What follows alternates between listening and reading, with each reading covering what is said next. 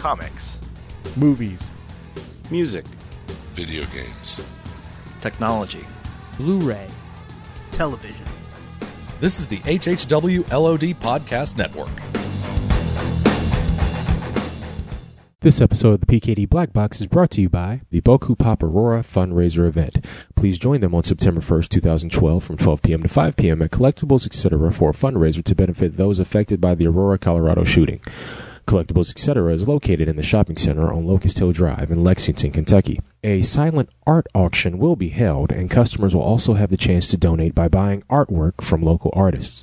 All proceeds for the fundraiser will be given directly to All Seas Collectibles of Aurora, who will then take the contributions and add them to the Aurora Rise benefit event to assist and aid the victims and victims' families. If you are not local but still want to help donate, there is a link on the right side of the Boku Pop blog at bokupop.blogspot.com where you can help out online because there's no such thing as too much help. The PKD Black Box is a proud member of the Comics Podcast Network. This is the PKD Black Box.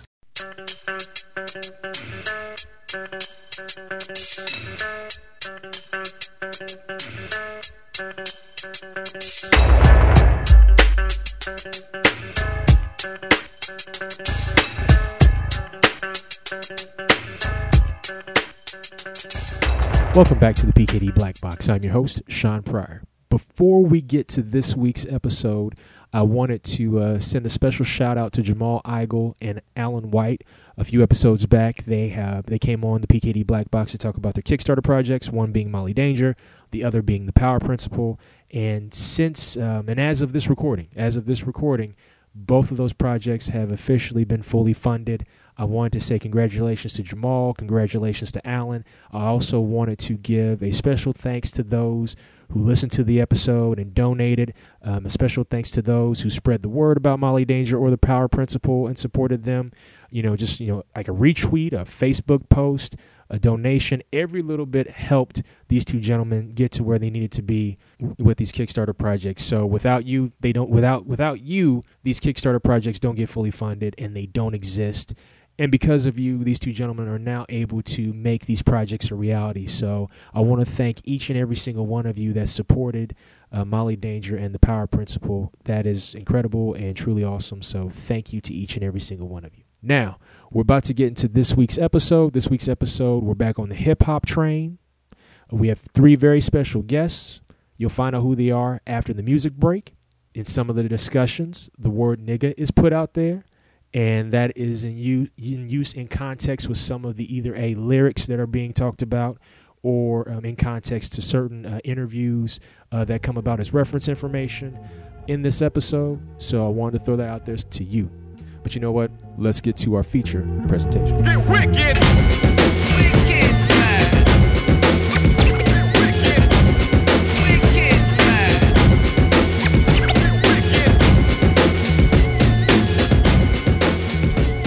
On the first Hip Hop Summit episode, uh, we had uh, Niles Gray, aka Tribe One, and we had Julian Lytle on the episode. But this time, we had to bring additional family to the episode after, um, you know, I got talked to on Twitter by uh, by a longtime family friend uh, that was hashtag Lowry's about not being part of the Hip Hop Summit. So we coming back with a new round of the Hip Hop Summit. But let me introduce everybody that's on this round table. Uh, first of all, we have Tribe One, aka Niles Gray. Um, he is part of the silver age of hip hop. Tribe, how you doing, man? I'm doing excellent. Thank you again for having me back. Hey, man, glad to have you back, you know, as always. And also on the line, he is a Glyph nominated artist um, and, you know, and webcomic creator uh, for the hit webcomic Ants. He is also very salty about the amazing Spider Man movie. Ladies and gentlemen, the one and only Julian Lytle. Julian, how you doing, sir? Yeah, I'm real cold right now. Real cold. So frosty up in here. Team Tundra all day. Yes. Oh man, freezing up them speakers. Icy. Yes, one, one, one third of Team Tundra. One third of Team Tundra is on the line. And now Now, you've heard this gentleman on the PKD Black Box a couple years ago, and it's been a few cycles since he's been on the PKD Black Box. When he was here last time, he talked about the greatness that is the Mobile Armored Strike Command. He is one of the co hosts of 11 O'Clock Comics, Mr. Wall Street. Um, he's got more dough than Ted DiBiase. Ladies and gentlemen, Mr. Jason Wood. Jason, how you doing, sir? Yes, sir. Very, very happy to be a part of this. What's up, boys? F- fantastic, fantastic. and uh, I, I'm very, very stoked about this episode. What we're doing, um, what we're doing on this episode, we're, we're keeping it hip hop based. But we're going, what we're going to be talking about, we're going to be talking about super groups. We're going to be talking about groups that have an artist that's actually bigger than the entire group itself, and also spin off groups from hip hop affiliations and hip hop acts. So, and as we know, especially in the 90s, hip hop was just well known for all the all three of these things constantly. I mean, you couldn't go to a Circuit City, Best Buy, record shop, you name it, without like a new hot record coming out every single week um, in, Yes. in, in one of those three categories. I mean, it were everywhere. I mean, labels were just everywhere dropping stuff. I mean, seriously, it was ridiculous. We won't, we won't even go into the, the, uh, the like the mixtape section, but but no. We wanted to do this roundtable discussion because we want to give y'all some more hip hop. So in this, I will I will let the person that was not part of the episode last time, Mr. Jason Wood, start the conversation. Oh wow, that's lofty. That that's okay. Well, um, so we could go in a lot of directions, but one of the things that I, uh, when you guys were talking last last time about influential groups and stuff, um, you know, I'm about Shawn's age, so I'm I'm 37, going on 38. so so I've been around for for a good chunk of of of uh, of hip hop history, and I've been a fan pretty much since I uh, knew what music was. Um, but one of my favorite MCs of all time fits into this category, uh, and that's Ice Cube. Because of course, you know, Cube, uh, along with pretty much all the members of NWA, had at least a little bit of, of solo success. Um, but to me, Cube was uh, he, he he was transcendent. Uh, I, I just thought he was. Um, his lyrics were just uh, the first. I mean, Death Certificate was just. I mean, that album. I still have it on heavy rotation. Um, Yeah. and, That's one of and I'll throw I'll throw I- this into the I conversation too, because because Cube obviously is pretty well known to a lot of people, uh, as, and his solo career is well documented. But um, back when I was in college, I uh, I went and saw Cube in concert in Philly. That's where I went to school, and uh, i there were a number of opening acts, including the Alkaholiks, a couple other groups. But the uh, the the opening act, the opening act of the night, was a little known group called Gorillas in the Mist, the Lynch Mob. yeah. So so wait, wait, wait, wait, wait, wait. Is Gorillas in the Mist the no, that's the name of their as album. That was the name of their album, The Lynch Mob. It's Duh D A Lynch, not like Lynch. Lynch L- L E N C Lynch Mob. Mob. The Lynch Mob. And that was what I what I said to Shawn after your guys' last show is we got to talk about posse groups because it seemed like when hip hop was first starting out, there were a lot of crews, you know, like guys that kind of came from the same block and hung out together and were friends. Maybe they were relatives and they kind of all did their own thing. They had loose affiliations. But then, like once once hip hop started getting a little popular and guys started making paper, one of the things they seemed to be able to do was get their their buddies basically to get label you know label deals. Yep. And uh, and and frankly, most of them were terrible. like Charles, I mean, terrible. But um, but Cube at his peak which was you know sort of like um, you know like America's Most Wanted and and, and Death Certificate. And that's, like when he was doing that, he was able to get his cousin and a couple of his best friends, who were his crew, basically to to form a group called the Lynch Mob, and put an album called Gorillas in the Mist. And they were the opening act at this concert I was at. And uh, I have no idea if if any of them are around still, if they're still rhyming, if they're alive even. But uh, but but when I think of posse groups, I think of the Lynch Mob, and uh, it's just ironic because because obviously they were the posse group of a guy who broke out from one of the most influential groups of all time to have a great solo career. So I'm kind of tying it all into one little thing. Um, So do, do any of you have Gorillas in the Mist in your collection? I have No, no, no, I've Like an actual record? No, Yes. of course not. I Oh. I have I have the Freedom Got an AK maxi cassette single. nice. Yo, Shawn, you be having mad cause singles, yo. Because singles were the great man going to Sam Goody. Yes. Getting them singles. Yes. Yeah. Yes. I, I went to, and what was funny was I okay. Here's what happened. Um, when my when my mother for a period of time lived in Cincinnati, you know, you had MTV, you had BET, but you also had this channel called the Box. Oh yeah, And, yeah. and the box you had to pay for videos, but at least if you paid for it, you could watch what you what video you wanted to watch. And if you had a VHS tape, you know, V- a VHS player with a you know record it, you could record the video, watch as many times as you wanted. Well, hmm. they do little samples of what you know what they got, what's new, and they had the video for Freedom got an AK, and I was like the hmm. Lynch Mob. I was like, what's Ice Cube doing in Lynch Mob? You know, because I I knew hmm. of NWA at the time, I knew of Ice Cube solo stuff, but not that heavily, and and so I was like, what's this? So you know, I picked up the phone. And like knowing good and well, my mom could look at the phone bill. I was like, "Oh, that's all right." I, I called, you know, I called anyway, and then like the video showed up a couple minutes later, and I was like, "I gotta find this." I remember going to a Camelot, and there it was, and I bought it, and I still have it. I, I, I still have it. I need to convert it over to uh, to you know to uh, digital because it's, it's you know I can't find the CD maxi single anywhere for it. And um, but no, that's the song that got me hip to Lynch Mob. Then I saw their first video, Gorillas in the Mist, Yes. and that song you know what man that song has um two memorable lines from ice cube which i will never forget he came in because like the whole video they're taking out like a bunch of like either navy seals or like high you know high top Yes. military commandos Yes. and, it- and like and they're all in the camo gear you know and got the weapons and everything and in the middle of the song ice cube says done kill grape ape and magilla i'm a killer Yes. boy i fell out Yes. I, I- I should say too, uh, not to give. I, I don't want to give anybody short shrift. Uh, the the members of the group were Shorty, Malky, T Bone, and JD. Yes. and I'm pretty sure JD was was was Cube's cousin. I'm pretty sure, yes but uh, and they actually put out two albums because Gorillas in the Mist was the first one, Mm-hmm. and that had to, they had a couple hits. Well, I mean, modest hits, nothing big. Right, right, right. Uh, and then they put out, which is just uh, talk about a bad, ill-fated name, Planet of Da Apes. Oh. I mean, that's just, and and the, the biggest single from that, if I remember correctly, was "Going Bananas." So it was like, Oh, I come mean, on. yeah, come on, son, it's it just was rough. It was rough. Oh yeah. yes. So, man. yeah. Man. And that- there was a time in hip hop where you could thug anything and you could duh anything, Yes. and you were guaranteed to sell at least a couple tens of thousands of records. Yes, that was the precursor to uh, Little L I L. Oh yeah, yeah.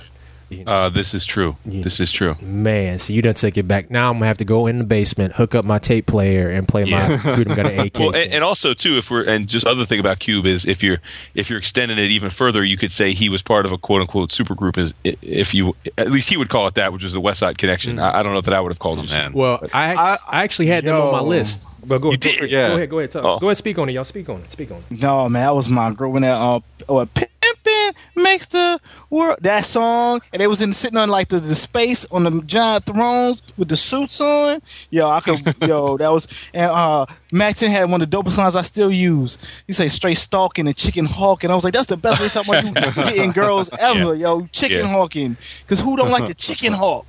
You know, I got to be honest. I don't have much to say about West Side Connection because I, I, I don't know. I, I felt like. Um, I don't know. It, it, it, it didn't work for me. I I don't.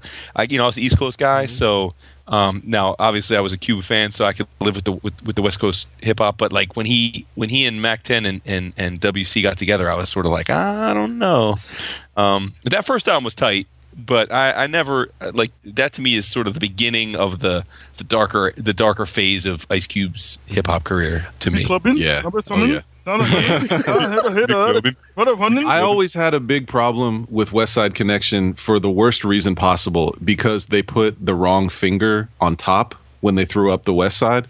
Oh. Yes, you're right. They put the middle finger up instead of the ring finger. And if you look back at Tupac's All Eyez on Me, he's got the ring finger on top. Hmm. You're and right. that is the correct way to do it. And that is the worst reason to not like that group. I, I I think the thing that got me about West Side Connection because see I never bought the album, but I had the two singles "Bow Down" and uh, "Gangsters Make the World" That was my and "Gangsters Make the World Go Round." Yeah, that was gangsters. But it's the Yeah, holidays. in the pimpin', Yeah. oh, that's terrible. And see, I, I only bought those two singles because I, and I think the reason why was is that during that period of time, they had started that whole. That was also during the whole East Coast West Coast beef crap, and Right. And you know, and it came off to me that like West Side Connection was just trying to be hard for being hard sake. yes, exactly. And and so like I could get with Bow Down because I'm like, yo, Ice Cube's a legend. You know, Mack 10's on the come up. Dub and Dub C was just a, a straight veteran. Okay. I thought Dub C was the best one in the group, like hands down. Well, Dub C to me has always been underrated, but Oh, yeah, but yeah. like but those two songs, I was you know I was cool with those two tracks, but anything else, I just didn't want to hear. You know, I really didn't want to hear. I was like, I can take this, but the rest of this to me is overkill. So mm-hmm. by the time like you know another record came out or another song came out from them, I didn't I didn't care. But it was just a it was just that that strong time in hip hop when they came out, and they, they had hits and they sold records. But you're right though. I mean, Cube is at like a, has touched on a lot of things, man. A lot of things. Yeah. Now he's now he's now he's in Twenty One Jump Street. I love Twenty Being One Jump Street. hilarious. He was man. It was funny. Oh man, yeah. You talk about a dude that's like really come like as far as like full circle. You, you know, I mean, from you know starting out with NWA to doing like all these other projects to then you know forming his own production company, making his own movies. You know, starring in like family films, basically like doing a couple, you know, uh, producing a couple sitcoms for TBS other than Ty Tyler Perry. And who would have thought that back in like you know in the late '80s, Cube would be at the spot where he's at right now? Yeah. Yeah, I know. Well, I, I look. Ice. I mean, Ice T is in a reality show and on a, a cop show, right? I mean, like the And a world. His documentarian. yeah. His movie is fantastic. oh, is it? Oh, I gotta see. His film about about MCing is fantastic. Oh, cool. And Q-Tip spits like some hot ass verses to the camera, just freestyling. Mm-hmm. It's awesome. It's great. Nice. Nice. Yeah, it's called The Art of Rap, right? Yo, yo, yo, it's my time to shine and I'ma shine bright. Terrorize the mic, get the crowd hype, make them wanna fight. You see the rhymes I construct, flows I conduct, and mess up the party like somebody got bucked. Brother word, I lays it down flat like a doormat. Get down in every state, wherever I pour. So I I spent like the last 90 minutes at work today Nice. writing down just like all kinds of lists. So I think I think the one that stands out to me the most is absolutely without a doubt Flip Mode Squad. Oh, everybody. That's on the number two on my list right there. That was number one Yeah. on mine. Oh. Uh, flip mode. Okay, go ahead. Flip Mode is the squid dog. Full, full disclosure. I, greatest. I got to say, full disclosure. Busta Rhymes was this close to being my neighbor. What? Yeah. I got it. Well, you know this. Uh, you, you, you you know this, um, uh, Julian. Uh, Missy Elliott is my neighbor. And, What? Uh, So wait, Yeah, wait. it- your, your kid goes to school with DJ Envy's kid. You live near Missy, and you almost live near Busta Bus. My God, that's a sitcom. but here's the thing that's funny, right? So Missy, because she's friends with Busta, I guess for some reason he wanted to get a house in in Jersey. I guess so he, could, you know, like for I guess when he's in New York or whatever. So uh, so so she got she convinced him to come to our, our area and look. And my real the the woman who sold me out my house took him to look at houses, and she brought him to the to the largest house in our town. Like it's it's it's like I well I don't know. It's, I'm guessing it's like fifteen thousand square feet. I thought you were going to say the largest house on my street, but you said in the town, like the no, entire no, in the town. So so so he sees it and he like she shows it to him and then he just says her deadpan like, "It's just not big enough." and I was like, "Man, this guy's crazy." so yeah, but anyway, go ahead. I'm sorry. So yes, back to flip mode, which is the squid dog, by the way. Um, you have the the terrible side because flip mode is you know it's very much like their namesake. They have two sides. You can flip the mode and have good, and then flip the mode again and have terrible. Yes. And the the terrible. I, I apologize for that. The terrible That's awesome. is Rampage the Last Boy Scout, who's one of the worst rappers. And he's not terrible, but he's so mediocre that it's just like I would rather you be bad than be that like not noteworthy. Hmm, right. And then Yeah, Baby he's Sham Oh, falls in that category. We're category. not gonna talk about oh, Baby my Sham. Sham. Oh, my baby no, Sham. no, no. Now, right in the middle, you have Spliff Star, who is not a good rapper, One of the but is weed carriers the best hype man I've ever yes. seen in my entire life. Yes. Like I saw Busta Rhymes perform at my college homecoming. He came to to Morehouse like my sophomore year, and just put on the best show I've ever seen in my life, and at least fifty percent of that is because Spliff Star is so amazing at being on stage. And then, uh, you know, you have Rah Digga, who, you know, could have been fantastic, but I feel like the one single with the video she put out, she tried to sexify it, and that's just not who she is. Wait a minute, you talking about tight? That, yep. You, you talking about the tight video? I think so. The one where she was like dancing and wearing like booty shorts and No, stuff. no, no, that wasn't tight. Tight, that wasn't the video. But I know what you're talking about, though. That was another single. Her first single was tight.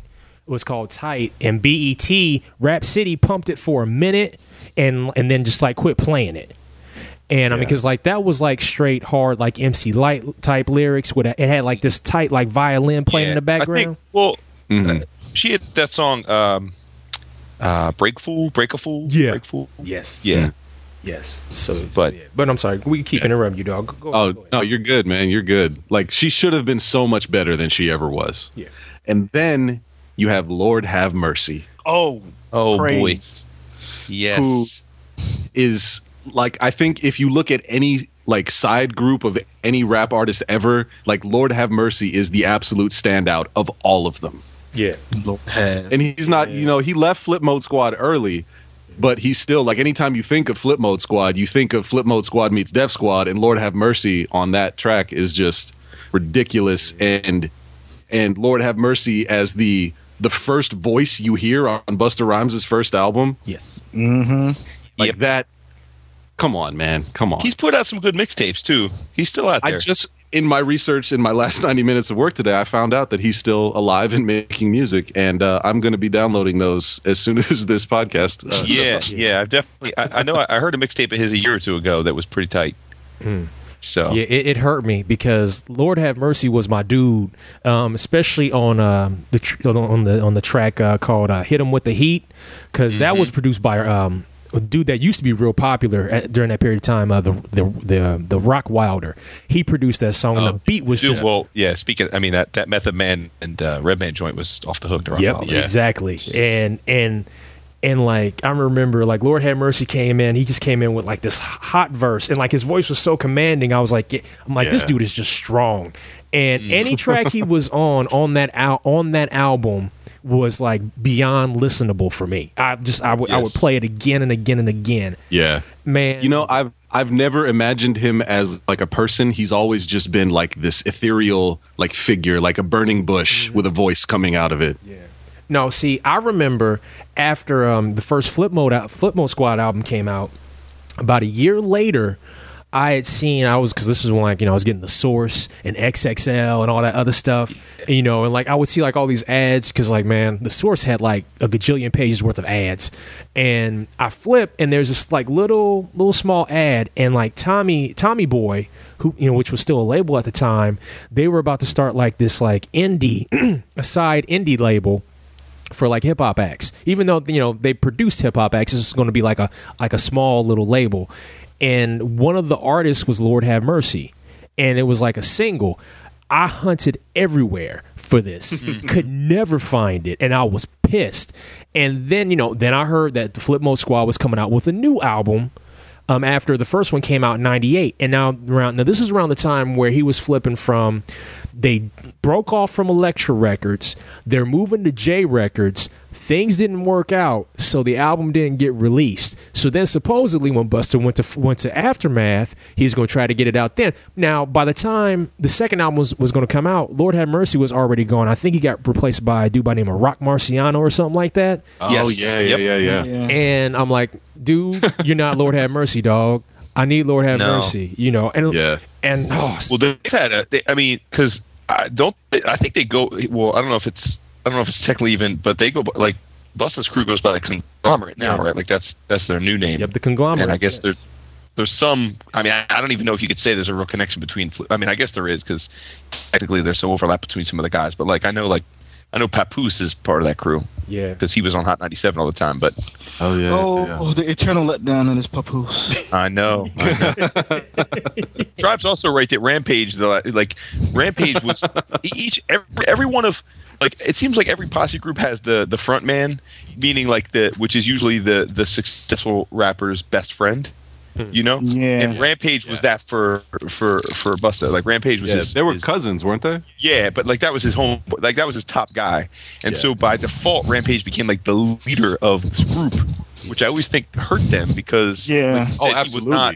He wasn't the best lyricist. He wasn't best hype man. He they really didn't have anything working for him other than the fact that he was Busta's most trusted friend, and that that always I think that's gotten in the way of a lot of these posse groups, frankly. Yeah, because in Yeah. and that's the whole thing with Ram, like with Rampage, like Rampage had a, like a like a tight voice. His voice was tight because it, you know it was yeah. it was rough and, and it was powerful. He had that that that rasp, that growl. Yeah, Yeah, but the lyrics just the lyrics didn't match the fortitude of his voice. it's true. And he somehow got on one of the greatest posse cuts of all time. Oh, It's amazing. The flavor the flavor in your ear remix. Yeah, yes, one of the greatest posse cuts ever You're right. You're right. conceived and birthed into the earth. It's like a Kirby, it's like Jack Kirby made it. That's on my list of posse cuts. Yeah. You done, Nice. you done brought back you done brought back good memories, man. Oh, Yeah. Glad Tribe went that route because when when people say Busta, like I saw people on Twitter saying like, "Oh, you're gonna talk about leaders in the new school," and I was like, "No, No, yeah, no. no," no, then you because that really, I mean, that was just, I mean, people only know leaders in the school because of two things: scenario Uh-huh. and then Yeah. and then Busta Rhymes. Like, Yeah. it, that, you know, yeah, fo- That's- folks don't talk about just another case of the PTA. no, I wha- love that song. no. I guess we, well, I love guess you that just did, song. but Just another case of that or PTA. You know that that was the cut. That and sob story. I, I just remember I kept this CD in my car for like seven straight months. It never left my car. This Flip Mode Squad album never left my car, and to never get anything after after it, you know, of that quality. Yeah, and it's you know, like I said, there are some duds on it, but well, they only had that one studio album. Yeah. There, there was the Imperial was the only album I think they put out like that by a label. Yep, exactly, exactly. Huh. And yeah, man, but like production by uh, DJ Scratch, who was also hot during that period of time, uh, Swizz Beatz, uh, Rock Wilder, and the Beat Yep, Swizzy. One more thing regarding Lord Have Mercy is um somewhere over the rainbow I saw MCs. nice. oh, Uh, nice.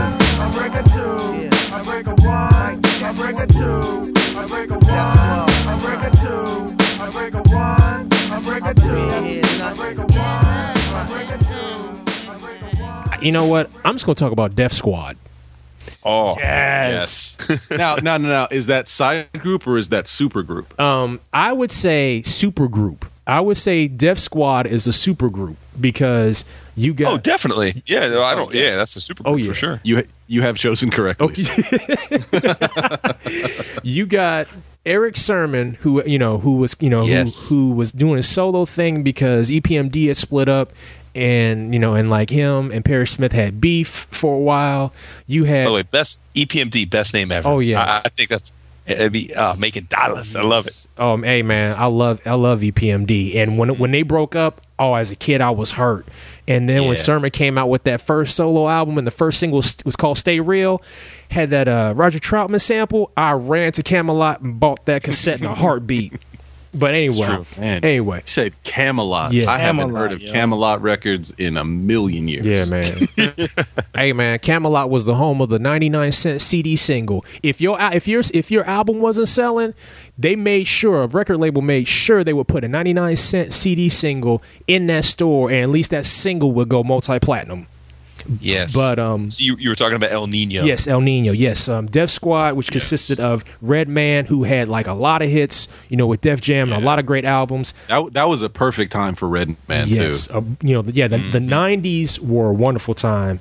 The Uh, late '90s was like his uh his explosion of awesome Yeah, all over the place. He and Meth, had, he and Meth had that that sitcom for a minute too. yeah. Oh, yeah. Oh my god! yo, yo, I watched at least I watched two thirds of that just because it was them.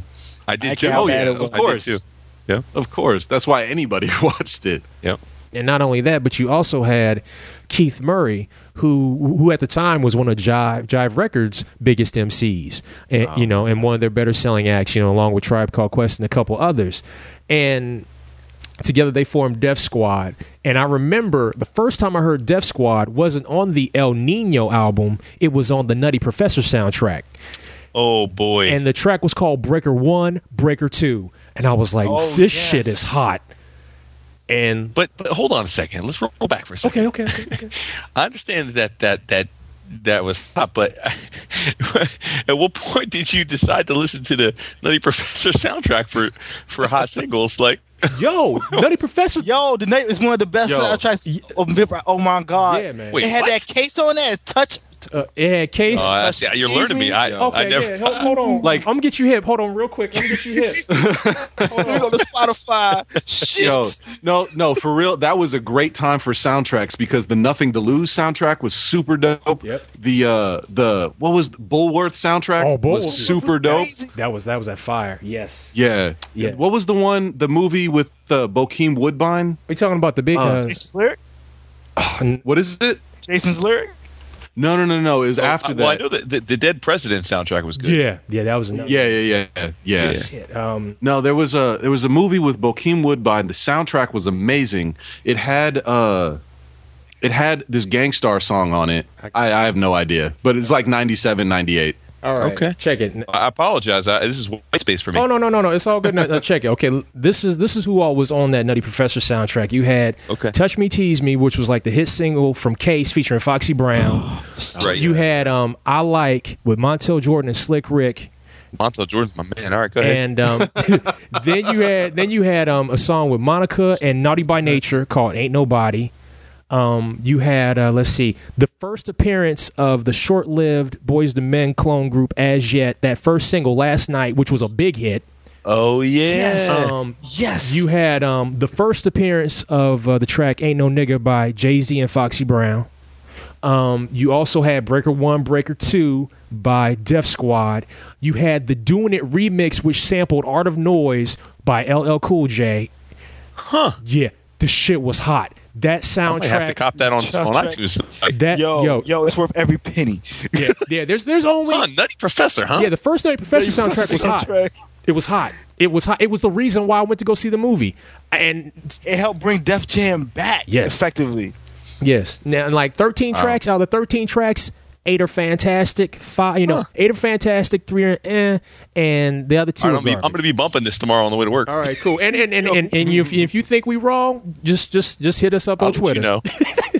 But no, this is but that was the first spot where I heard Def Squad. And it was a tight it was a tight little track. And so then, you know, a couple years later, they come back and they form Def Squad. And before the Def Squad album came out, they had a single where they did their cover of Rapper's Delight. Yeah, I love that. yes. That's what, yeah. Well, that's for sure. Yeah. And, Oh, yeah, and so yeah. and so I'm like, I can't go wrong with this. And then El Nino dropped, and I remember picking up an issue of Vibe because I had a subscription to Vibe, and the first thing I would do is go back and read the music reviews. And Mm-hmm. and at the same time, around the same time El Nino came out, uh, Beastie Boys Hello Nasty came out, Yes. and Oh, basically Vibe dissed both records. They dissed El Nino and Hello Nasty, and I was like, I can't fuck with y'all no more. And I went to the store. They did. Yeah, yeah. See, I wasn't reading vibe then. Oh yeah, you'd have been. I gave up then. You'd have been. You'd have been salty Mick Salterson. And after reading that, and so like I was like, screw that. Went bought both albums. I was thoroughly pleased. I just always thought that Def Squad was tight. I always liked Erick Sermon's voice, his vocal tone, you know, his lyrics yeah, and yeah. stuff like that. He was Oh, the definitely. Yeah. he was the original, you know, dude that had the rap with the lisp and the mumbles. I'm like, you know, Mase didn't Mase didn't do that first. Erick Sermon did that first. That's true. And you know, and Keith Murray when it came to like um you know, dropping analogies and synonyms and just all types of craziness. There was nobody like Keith Murray. Keith Murray was at his peak or at this time. Redman was oh, at his peak at this time. Yep. Yep. And mm-hmm. you know, and so it's one of my favorite. It's one of my favorite supergroup albums. They got back together like a couple years later on DreamWorks and did an album called like Def Squad presents Erick Onasis, and I think I don't know why they called it that, but it was still a Def Squad record.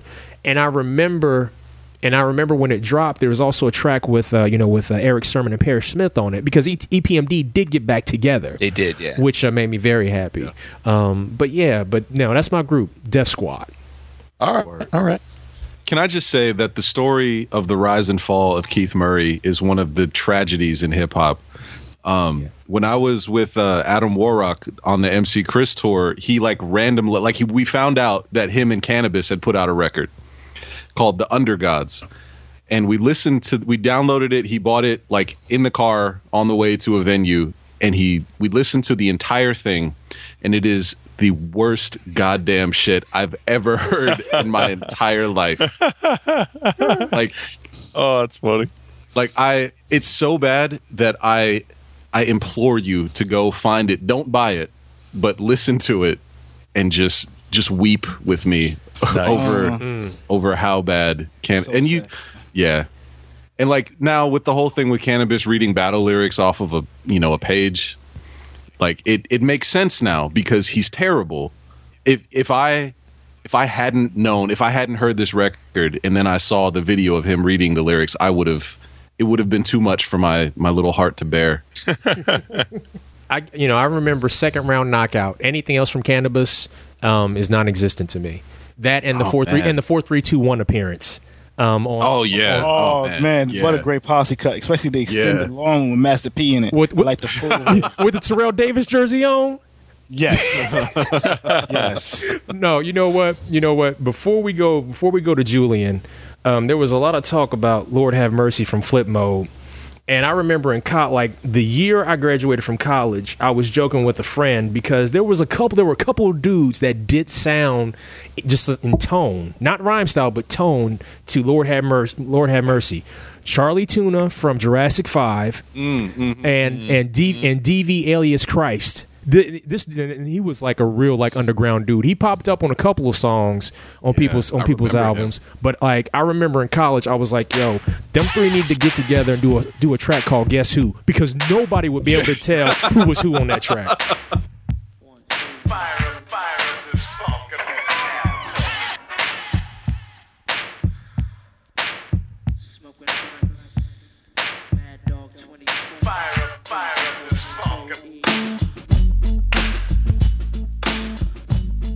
All right. I'm going to take you back into recent recent history. You know, you guys coming with some classic hits from the golden era. I'm going to take you back to 24 year old Julian. It's 2004. I'm not terribly broke, but I'm not popping off. I'm not I'm not cold yet. I'm not freezing yet. you know, there's this this nice double CD I got from and and the group is led by one of the most eloquently ignorant rappers of all time. the name of this group used to be the Taliban, mm. but they had to change it because of what happened. This is the Diplomats. Diplomats, Dipset, baby. Dipset, Dipset, Cam'ron, Yep. Cameron Giles, Juelz Santana, my man Jim Jones, Freaky Zeke, Harlem, stand up. I'm rocking pink in the hood. It's fucking awesome. Yeah, Oh my I, I, God. Dipset's on my list. That double I, C. I purposely left them off my list. Wow. I had a I had a resurgence. It was like something happened to me late last year. I was like, yo, I need I need that feeling back of just that, just just pure Rockefeller, y'all. just pure ignorance, yo. It's the it's the it's the group that literally broke up Dame and Jay Z. They did. Yeah, man. Yes. Much to Dame's chagrin. Jay Z's done all right for himself out there. In hindsight, yeah. Hmm. But it was so like it was like who no one can no one can spit pure ignorance as beautiful as Cam'ron. Oh, that is Like he's purely ignorant.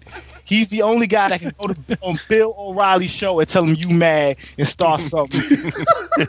he's all he do to have tracks where it's just like you get to a point where it's like I'm getting money, nigga. Like like who's who's fucking with Cam'ron? And then you got Jim Jones who sucks as a rapper. He's never been known. But yo, you see him coming in with the long hair, and you know, you know how Jim is. You know he comes in. That's how we do. You know I run the company. Dipset. Come on, I'm still watching this dude on TV. You're right. Like he's like Jim Jones. He got a little bit better, but he's still terrible. The funny thing is, is they all started. They all tried to start their own. After they all started hating on each other, they all they all tried to start their own new groups. Yeah. and it And they all sucked. the same. It's like they needed that. It, they needed that. Come on, oh man, come on. He damn Jim Jones is the reason why 50 and Game had beef. Jim Jones was like, come on, man, getting this this track, get on this video. And 50 was like, what the fuck you doing getting on a song with Jim Jones? He sucks. Yeah. I got plans on 50 Cent.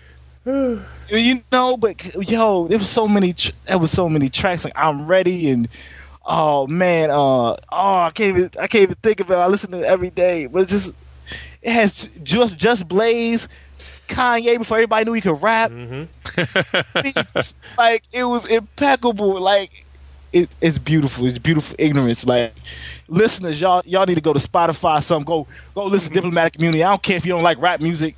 You gonna learn something. You might be able to understand my comics in the future if you listen to Diplomatic Immunity. Yes, and and the aptly titled "Diplomatic Immunity" too. They were they were really creative with their uh, album titles. Mm-hmm. It was really. It was I, I would be remiss, and my friend Adam would never forgive me if I didn't contribute the following lines. What up, Ma? You ever dealt with a dealer? Here's the deal. We going to the dealer. Yes. yes. there was that part in the video at the end where Cam'ron's like act like he's playing the piano. It's like dun, dun, dun, dun, and then he just shows his hand with all the rings. I was like, oh, boy, I just fell out. Like it was just like, oh man, it was it was. Oh. I think at- anthem?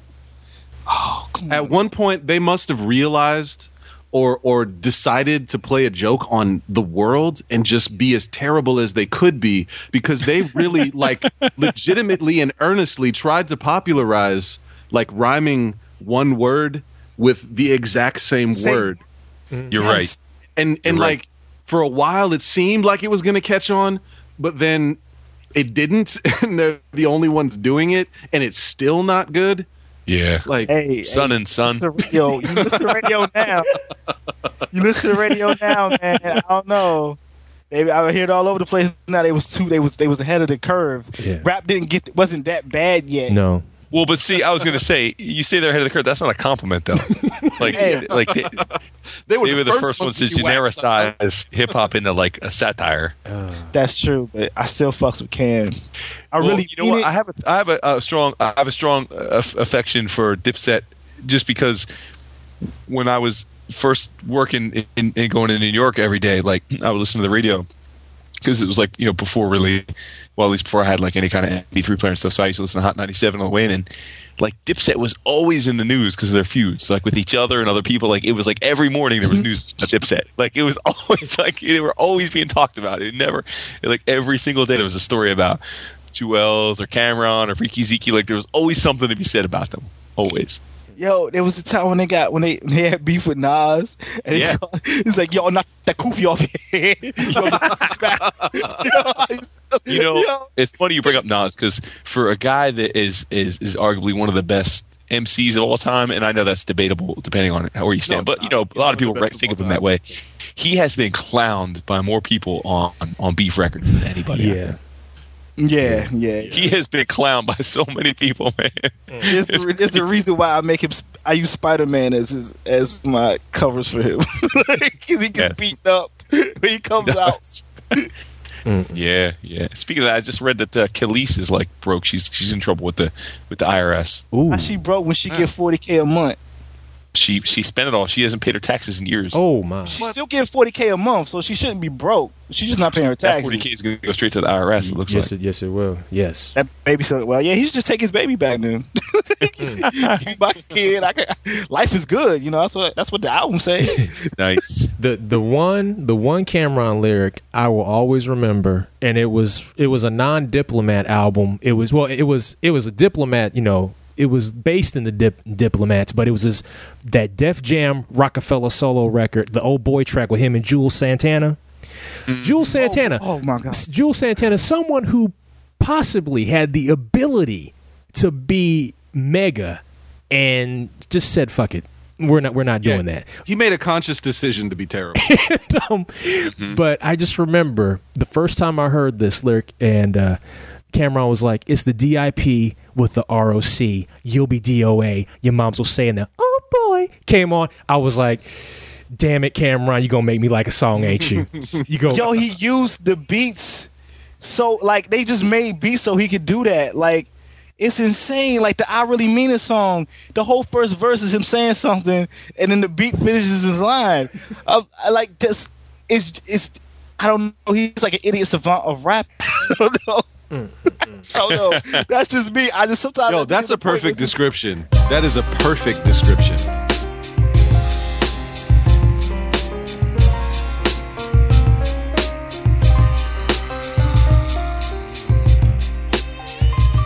I want a queen on every continent, so I can. All right, so one one guy that I think doesn't get appreciated uh, for his contributions to uh, expanding what hip hop can be uh, is Prince Paul.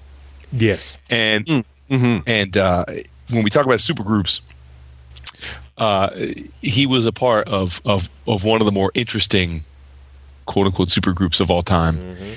Uh, and, and and that would be that would be the uh, the quartet that were then known as uh, the Gatekeeper, the Resurrector, the Undertaker, and the Grim Reaper, better known as Prince Paul, the RZA, the rest in peace now deceased Too Poetic, and Frukwan, uh, otherwise known as collectively the Gravediggaz. Yes. Dig eyes. Yes. Um, so I remember when this album came out, and I, I, I went over to Sam Goody and picked it up on just the reputation of who was in it, and uh, I was baffled at first. Like I was baffled because I, I, you know, this wasn't again. This was like mid '90s, what 90, 95, 96 maybe, Mhm. and and this, you know, this was pre. I mean, the internet existed, but this wasn't like we weren't. You know, we didn't have the advantage of knowing a lot about what we were buying before we bought it. You know, like the you could you could maybe depending on the s- the store, you could maybe you know listen to a couple cuts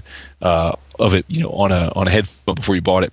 So I bought it, brought it home, started listening to it, and I was like, huh. I mean, eh, for those that don't know, Gravediggaz was one of the the I guess the more prominent, if not progenitors of an of a little thing called horrorcore, Yep. which is, is basically rap about you know horror, about you know blood, guts, violence, you know uh, horror. You know, it's horror, horror themed rap basically. And these guys were the progenitors, and um, you know, and collectively, uh, all great, great. Uh, you know, great, great MCs. Well, and and and and a DJ. Uh, you know, the album was tightly produced. Um, and but what surprised me is I, I remember buying Six Feet Deep, which was their first album. Again, I found it interesting. I don't know that I ever thought it was awesome.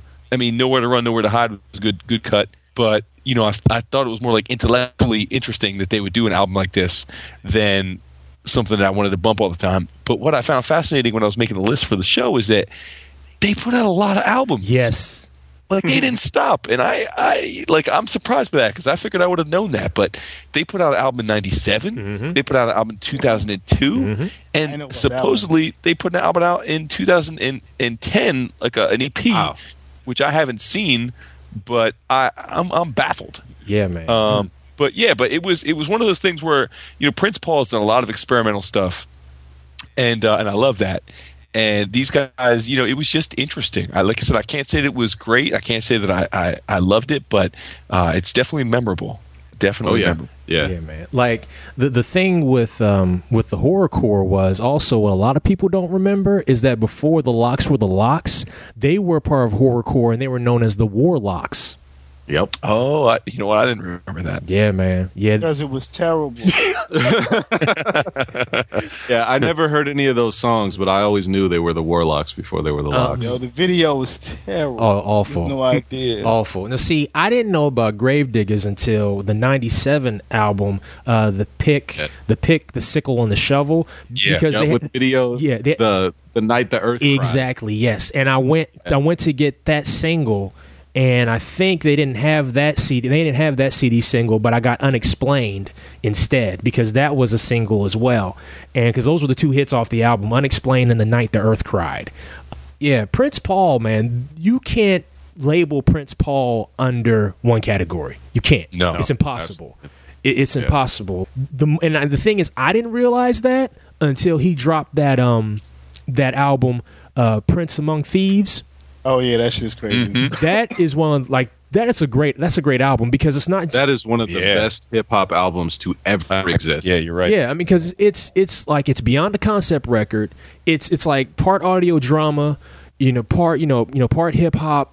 It's got everything, and like there's a lot of people on that joint too. Yeah. And Oh, um, yeah. yeah, He's got Sadat X and Xzibit on the same track. yes, yo, he brought back Chubb Rock. Yeah. Yes. Yeah, he did. Oh, shit was hype as hell. From east to west, whether you're thin or thick, whether your girl sucks lollies or just pure dick. Oh, come on, man. Nice. That shit was so banging. I was like, like for for me growing up, I like I was just too young for like half of these dudes on here, like the Big Daddy Kane song, the Chubb Rock song, like back to back. Yeah. I'm like, Oh yeah. who Well, look, the I mean, hell is this? I mean, you can't talk about Prince Paul without talking about Handsome Boy Modeling School. Mm-hmm. I mean, that album, How's Your Girl? Or I guess it's still How's Your Girl, but but uh, crazy man. I mean, like, like, I mean, talk about guest appearances. I mean, you got Sean Lennon on that piece. Yeah, I mean, yeah, it was crazy. Yeah. It was crazy. like another Prince Paul record that folks really need to listen to. It came out in 2003. It was called Politics of the Business.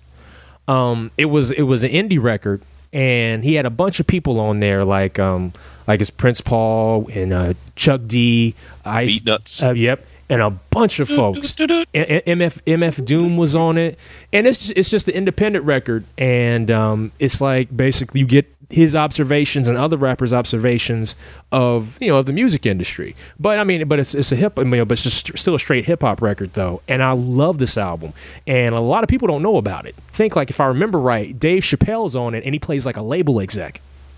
So yeah, yeah, it's called Prince Paul's Politics of the Business, and I'm sure you could probably find it at half price books for like a buck fifty now. So you know, go go cop it, go cop. Now I was thinking about Prince Paul. I always think about the um the Buddy video because that also fits a good posse cut because the long version that has like Jungle Brothers, De La, and uh Tribe and Monie Love and like mm-hmm. some cute Queen All, Latifah. all the native tongues. Yeah. Mm-hmm. yeah, like all of them, and you know it starts out with Paul standing in front of the it's sort of like the.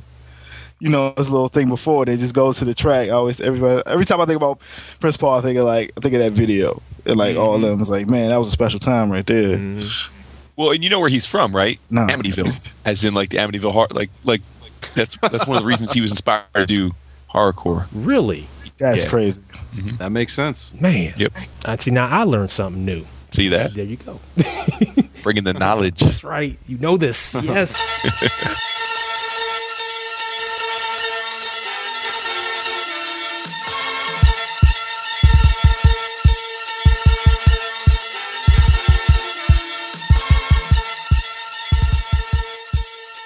talked about some real heavy hitters. Now I want to bring up the Mo Thugs family. No. yes. Oh, no. Oh, The whole Talking state about- of Ohio funded them for 20, about 20 albums. boy.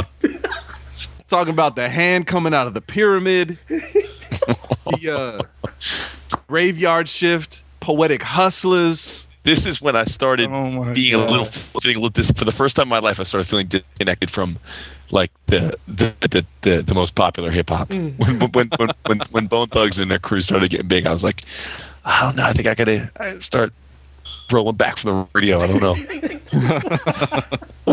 it took me to be an adult before I actually found before I saw the genius in first of the month.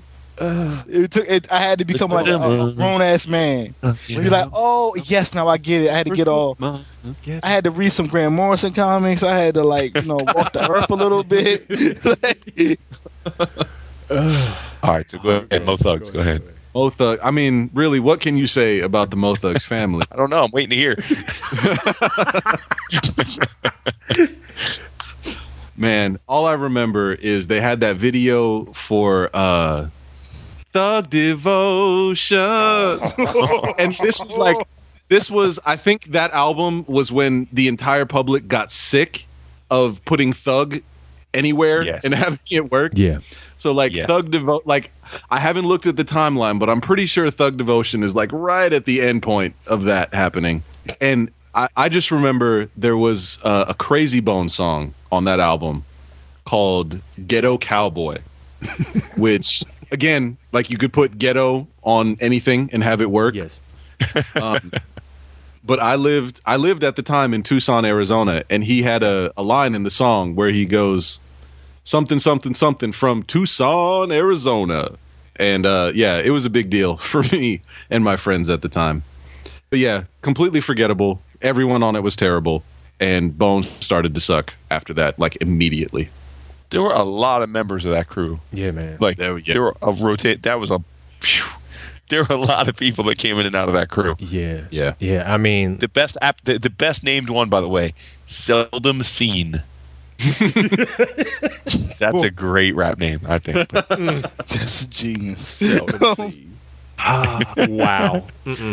wow, Mo Thugs. jeez. Mo Thugs family. See, you don't understand. I lived in Ohio, you know, I lived in, you know, between Middletown and Dayton, Ohio, Greater Cincinnati during that period of time, and you know, they Bone Thugs and Harmony originated from Cleveland.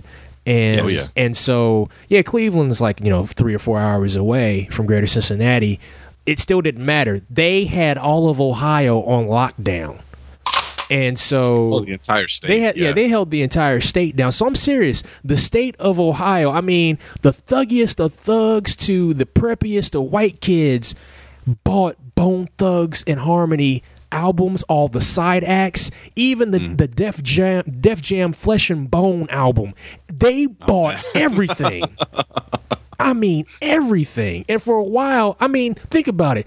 They held Ruthless Records down, okay? oh yeah, Yeah. You know, literally, there were no, there were no, there was no need for another act on Ruthless Records. When you had Bone Thugs and all the side acts, you didn't need another act. I remember, once again, going back to the source because nothing would give you more disappointment than seeing advertisements for albums that would never drop. And mm-hmm. it and it never got better than opening the source because you were guaranteed every single issue advertisements for five to six albums that you would never see You're right. and there was one you know they had like this ruthless ruthless records advertisement. And i remember I, I remember one thing stood out. There was like another mo thugs family album coming out. And then in big bold letters because this is right after friday was uber popular um, chris tucker comedy project album coming. It's 2012 i still ain't seen it. Still ain't seen it. No. No it, but you know but the source was so well known for that. And it was it was to the point where hip hop in the late 90s early 2000s was kind of getting like the comics industry. A lot of hype a lot of shit that was supposed to come out and never got released. There are a lot Yeah. there are a lot of similarities there. So yeah. I'm still waiting on the final issues of All Star Batman. you- son you ain't getting them Keep waiting. you ain't getting them son. you, you, you, you just need to play teddy pendergrass and let it go Yeah, because that shit that shit ain't happening son shit ain't happening Let's remix it. Let's remix it. Let's remix it. Let's remix it. But no, did you have any other thing to say about the Mo Thugs family before we uh, move on? yes, and that is maybe perhaps the final, the final last gasp, dying breath of the Mo Thugs family was a a little known gem from the BET Uncut repertoire by Joker the Bail Bondsman. oh no. Do you know what I'm talking about? No. It's called uh I think the song is called Uh-huh and then in parentheses ain't nothing like money in a Ziploc bag. Cl- close parentheses. No, no. And uh the chorus went uh-huh. Oh, it is featuring Bizzy Bone and Layzie Bone.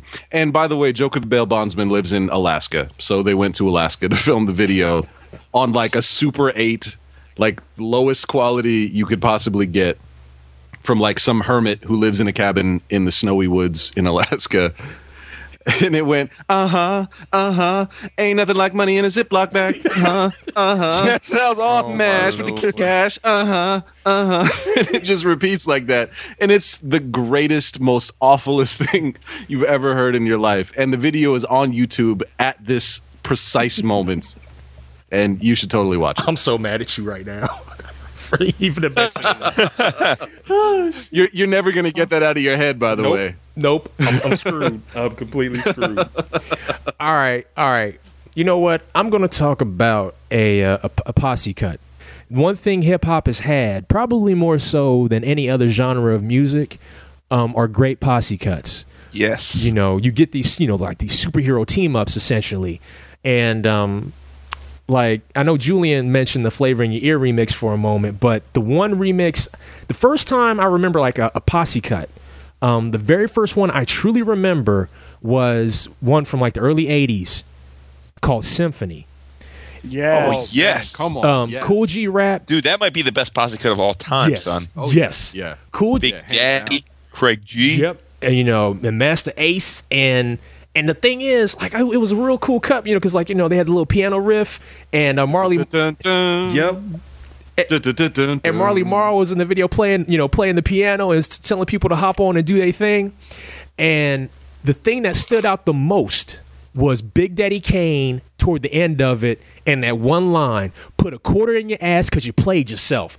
Yes. That shit got me so hype. I was like, I will listen to anything Big Daddy Kane makes from here on out. yes. And Kane. and but Kane. but listen, Weren't oh, sorry. weren't Kool G Rap and, and Big Daddy Kane like battling each other on that song? um, I can't, you know, God Damn. Sorry, my bad. I was watching the BET Awards, and Kim Kardashian stood up, and Nicki Minaj stood up, and the asses are so ridiculous. like it messed me up for a second. Sorry, Hilarious. My bad. It's like, yo, good lord. no, um, I don't know. I don't know. I'm not. I'm not 100 percent sure that uh, tribe. I don't know. I just. I just remember that was the first time, truly, you know, seeing a you know, like a posse cut before, and I didn't hear that on the radio. I saw like the video, and so to see, I knew who Kool G Rap was. I knew who like Masta Ace was. I didn't know who Craig G was. But then there's this dude, Big Daddy Kane, and I just like that was just like bizarre to me because before that I never saw team ups. You know what I mean? You know that was only something for like cartoons and comic books and like you know and every now and then a certain movie. But but like that and that in that piano riff because then that's that was also during a period of time where like you couldn't have a hip hop track and it not be produced by Marley Marl. Yes. You know, that dude was fire, okay? Pure fire. I mean, he was just like throwing hits for everybody. Um, if you have the time, go find it. It's got to be on somebody's compilation album somewhere. Oh yeah. Go find Symphony. Trust me, you won't Oh, be disappointed. for sure. For sure. Yeah, and there's been like a thousand tracks called the symphony since then. Make sure it's the original symphony. Yes. Yes. Yes. The original. Big Daddy Kane, Kool G Rap, Craig G, Masta Ace. You know, those four. You know, that's that one. No other one. That one. Um, you know, but like I said before, go listen to it. You will not be disappointed. It is true lyricism at its finest. You know, brag being brag, braggadocious, you know, getting on the mic and claiming it as your own. Because a lot of MCs and a lot of rappers sure as hell can't do that now. You know, because when And that was like that was like 1988. I think so. And it's and it stands up today. Yeah. Yeah, man.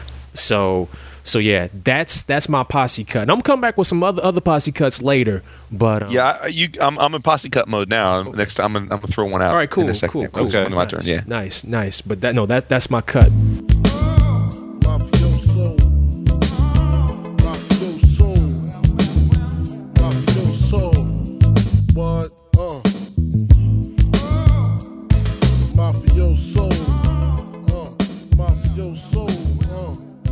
All right, man. I'm coming in another group, but this with a group with a a person I guess is bigger than the group or made the group together. Mm-hmm. I'm coming with Junior Mafia. Oh yeah.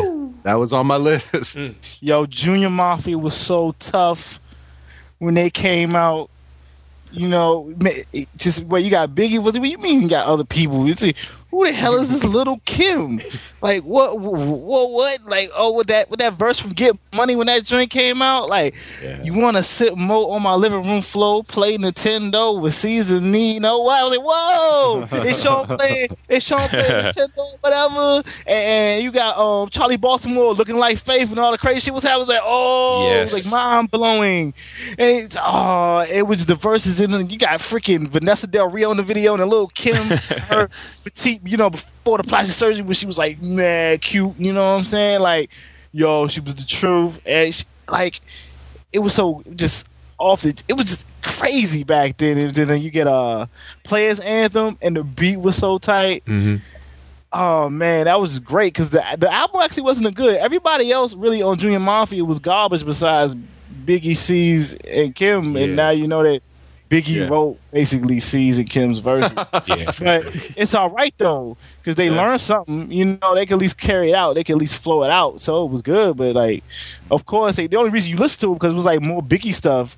Looking back now, he only had two albums and like guest verses and the Junior Mafia album. Without that, you wouldn't really have shit. So I guess that that holds itself up alone by itself. See, and I only invested in the Junior Mafia CD singles because I knew that album was going to be awful. It wasn't awful, but it wasn't dope. Right. Because there was a couple other joints in it too. It was like uh, there, there was a song like "One Two Y'all." It was just like the bla- the last verse is Biggie rips apart. Like he destroys it, just beats everybody up. Like straight, straight King of New York. He just destroyed everything on it. And there was a there was a couple other good songs on it, but yeah, it was still like I had the CD, like I had to have that shit. Like No, it was like you get ready to die, you get Junior Mafia, and you just that held you down till you got life after death or whatever. Yeah. It was just, it was, it was, man, it was great shit. No, that's- the the Get Money remix where they sampled uh, Dennis Edwards' "Don't Look Any Further." Yo, that remix is so cold. Don't test me. Get money, you better move. Like, oh man, that's theme music right there. Like, I want to walk into a building with that playing or something. Like, like in my episode of some Mad Men shit with that. Like, fade to black. You know, like I just remember on the on the on the Get Money remix, like Little Kim called herself the Black Erica Kane, and yes, and um and and, and once again, Notorious B.I. You know, B.I.G. stole the show because he had the he had the last verse. And he stole the show, you know, saying stuff. Guns, I bust them. Uh, you know, problems with my wife, don't discuss them. You know, coops and Lear jets I lust them. You just, just you know, just being braggadocious. It was the '90s, so you was going to talk about having money and getting money, and then because the name of the track was called "Get Money." So, yeah, man. That it's okay. She was old anyway. I displayed like, oh, fucking Biggie Smalls, goddamn Christopher Wallace. he was only twenty four. It don't make no sense. Nope. nope. Not at all, man. Not at all. So, but yeah, man. I just, rem- I just, I couldn't make myself invest in that album because I probably got suckered by you know somebody else with their side project, supposedly supposed to be the shit, and I bought the album and it wasn't worth shit. So. When the Junior Mafia record came out, I was like, "Nah, just give me the CD maxi singles." And for the price of two CD maxi singles, I could have bought the could have bought the CD, but could've. but I wouldn't have got my, my remixes that I wanted. And then, you know, because back then you couldn't just, you know, go to iTunes and be like, yo, just let me get this remix real quick. You know, that was non existent. So, I had that joint on a tape because I taped it off the radio. yes. you had the only way you could get the Get Money remix. Like, yo, yo, turn on the radio. Yo, you hear that? That's new. So, you, that, that's new, young. Oh, listen, they got to play it again. Like they play it again because it was the radio, and he mad it back then. Oh my god, that uh, man, Mm. that shit was the truth. I always wanted that that secret group of Jay Z and Biggie with like Foxy the Commission. I know. Yeah, man. I know. Yeah. It's like I wish that could have happened, but it didn't. It's like my dream, like super group. Yeah. Yeah. It would have been so good. We only got those two songs from them two together, and it's just so impeccably awesome. Mm. Mm. Yeah, but that's my that's my that's my entry right there. Junior Mafia. it. Nice. That's a good one. That's a classic. Love it.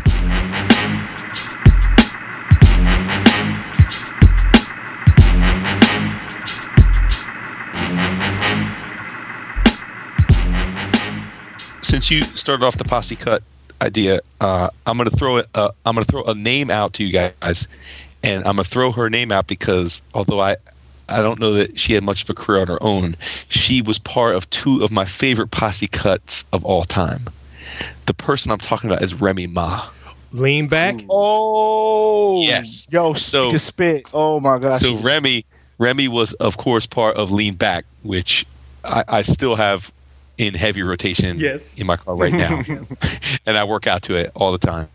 And then one of my all-time favorite songs of any kind, and I crank it pretty much anytime I'm in a good mood in my car. And she's also on this cut is Ante Up, the remix. Is she MLP. on that for real? Yeah, she's on the re- yeah she's on the remix. What? yes. Yes. Yep. Kidnap uh, that fool. Yeah, it's MOP, Busta, Remy, and Teflon, Yep. which is kind of hilarious. But uh, Funkmaster, it's the funk, it's on uh, it's actually on Funkmaster, one of his mixtapes. The remix, Dropping but, uh, bombs. yeah, so so those two songs are just, I, I mean, I don't know, the man, the, the beats, the energy, the lyric. I mean, I just I love those two songs to death. And the only thing they have in common, other than I love them, is that Remy Ma's on it. But but uh, yeah, I mean, phew, I'm telling you right now. I mean, uh, you know, lean back obviously is Terror Squad, which I guess uh, it, you know that was more of a, a crew than a, a group. A supergroup was more of a crew, but uh, but man, that that song was was crazy. And uh, but but MOP dude, Ante up. I mean, I have I think every iteration of that song. I, I have like five or six different versions of that song. M- MOP is the is like the hardest hardest group of, of all time. Oh, ever, ever. Yeah. Yeah, it's. I mean, right, exactly. They Uh, were you know, telling kidnap that fool, not kill him, not shoot Oh, him, yeah. like Oh, yeah, everyone yeah. else is talking about. Kidnap that, Kidnap that fool. That is Yo, terrifying. That's right. That's the You don't get back scariest shit I've that ever shit. heard. Yep. Brownsville. Dude, they were hard, man.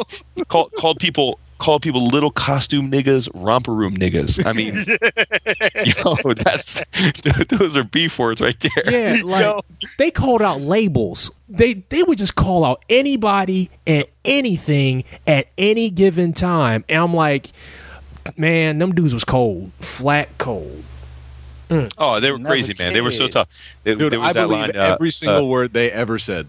Yeah, like there was that one uh, uh, front like this was a thing of the past with tattoos over the scars a nigga left on your ass. It's like, holy shit, dude. Like I don't even like you know some guys try to be tough with their lyrics, but then I always thought with MOP like if if if if I like was in the same room with them, I think they'd just like they'd like hit me over the back of the head with a with a with a gun barrel just to like just just for just for my data to be in their presence. Yeah. Like I always thought like that that was not a, a, a crew that I wanted to actually ever meet. Yeah. And then you would thank them afterwards. Yeah, exactly, exactly. but uh, yeah, no, those. So, so yeah, two of my favorite posse cuts of all time: "Lean Back" and "Ante Up," uh, the remix. Yes. uh, love them both. Yeah. Yo, did you ever hear the lean back remix where they take the the lean back beat and only use Fat Joe for the hook and they they throw over lyrics from Notorious B.I.G.'s um, "Party and Bullshit." Mm, no. Well, I'll be email. Sounds fun. I'll be emailing that to y'all uh, later All right. later tonight. Then. Um, All right, nice. Yeah, yeah. Because like when that hit, I like know there was a there was a "Lean Back" remix with uh, with Mase and Remy Mm-hmm. and Eminem. Oh, see, yeah, yeah, I remember that one because it had like a because Little John came on at the end of it because I want to say like it was it was like a Little John remix. Yes, yes, that's right, Little John. Yep. What happened to Speaking Little of John? John, he DJ'd. Uh, I was in Vegas two weeks ago for a bachelor party, and uh, we went to a club, and uh, he was the guest DJ for the night. It was kind of funny. Hmm. Little John trying to DJ. he had the chalice working. Oh. He didn't do any whats or okays though. There was none of that.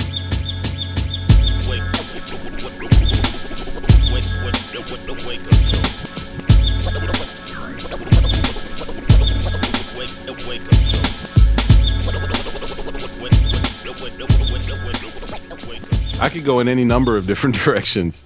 Uh, I'm gonna go with the super groups, and uh, and keep it in in the vein of albums that never ever came out. Oh, nice. And there's two of them. I'm gonna I'm gonna drop two of them, Okay. and uh, they're they're related. They're tangentially related by by members. The first group is the Horsemen, Yeah. which was Killah Priest, Yes, they were on my list. Kurupt, Rascass, and Xzibit, if I'm not mistaken. And the second group is the Golden State Warriors, which was Xzibit, Rascass, who were in the Horsemen, Saafir from Hobo Junction, and Ahmad. Hmm. Yeah, you ain't never seen them albums. Yeah, they, they had that song "Come with It." Yeah. Oh man, and all- everybody on that song was that was on the fucking Street Fighter soundtrack. Yo, the Was it Street Fighter really? out- I just know. I just know soundtrack from was the single, tough though. But- The Street Fighter soundtrack was tough though. it was tougher than that That damn movie. I'm telling you that. Yeah, it was. you could play. You could play Street Fighter to it. Yo, Yo, that's why that's how good a soundtrack it was. You go take that to the arcade, bump that on the Discman, and just wreck some people would take their quarters. despite the fact that they put a Frenchman as the American in that movie, Jean Claude Van Damme as Guile, which is the weirdest casting choice I ever heard. Because he can actually do the flash kick. That's yeah, well, reason. yeah, yeah. That, I mean, that makes sense. But they had goddamn Raul Julia, who is Gomez Addams as as M Bison, which is another bizarre casting choice. But fuck if I don't love me some goddamn Raul Julia. It's- that it's- dude is so dope at everything.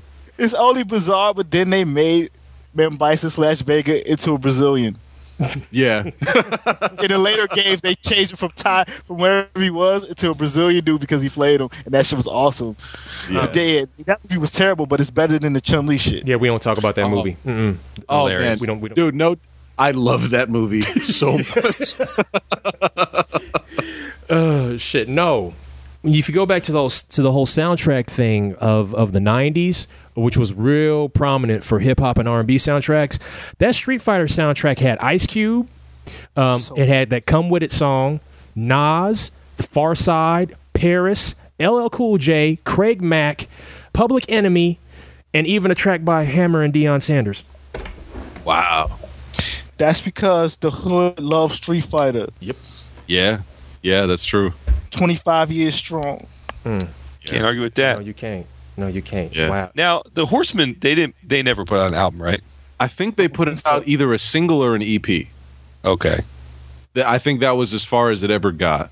Yeah. Yeah, Golden State though. That joint was that that, that one song was good oh, for sure. man. That that's one of the great tragedies because like at the time those guys were at the top of their game, and then like Ahmad Ahmad is is weird because he did a Christian rap thing and he put out Really? avenues as Fourth Avenue Jones, and those albums are really really good. Like those songs are amazing. Um, like he did a couple of mixtapes and then he did an album called um, anyways the songs are really good and he he did a thing where like he didn't rap so much as sing which like as he as he went on and progressed he always got better at rapping so it was a really weird thing when he decided to start singing but the album was called stereo just stereo i don't know why i couldn't remember that it's a really really good record and it's a christian record and he got really really hardcore christian but i mean the songs are still amazing No idea. I had no idea that happened to Ahmad. Like the, only, the the thing I remember most about Ahmad was that track back in the day. Oh yeah, yeah, yeah. You- I mean that that's the only thing he really ever did before this. Yeah. And he like he he blew up in the Christian market. Crazy. I'll never forget. I saw do you remember the battles that BET used to do during 106 & Park? Yeah. Yes. Ahmad was on one of those battles. And I will never ever forget this. I hope the footage is- is on YouTube somewhere, but he was battling this dude who was like a real like battle MC. And he went on and he did like and Ahmad went first, which was the great mistake. and he went he went on and he did some like pre-written thing that he did. And then the guy came back. He was like looking at him the whole time with his arms crossed, like, "Yeah, oh man, you have no idea what I've got coming up for you after you finish this verse." and the very first thing this dude says is, "Back in the day when I was young, I used to like Ahmad." And then he just Oh, rips him for oh, the no. entire entire minute worth of verse, and it's it's and like Ahmad, if you see the face that he's making as this guy is rapping viciously at him, it is the most pathetic, most like, yeah, I've lost, hmm. like face you've ever seen in your entire life. Damn, It's it like- sounds like, like- a boxer getting in the ring, you know, when he's not supposed to fight no more. Like, oh, Yeah, it dude, sounds yeah. sad. Yeah, it was. It, oh, it was tragic. Oh, that sounds so sad.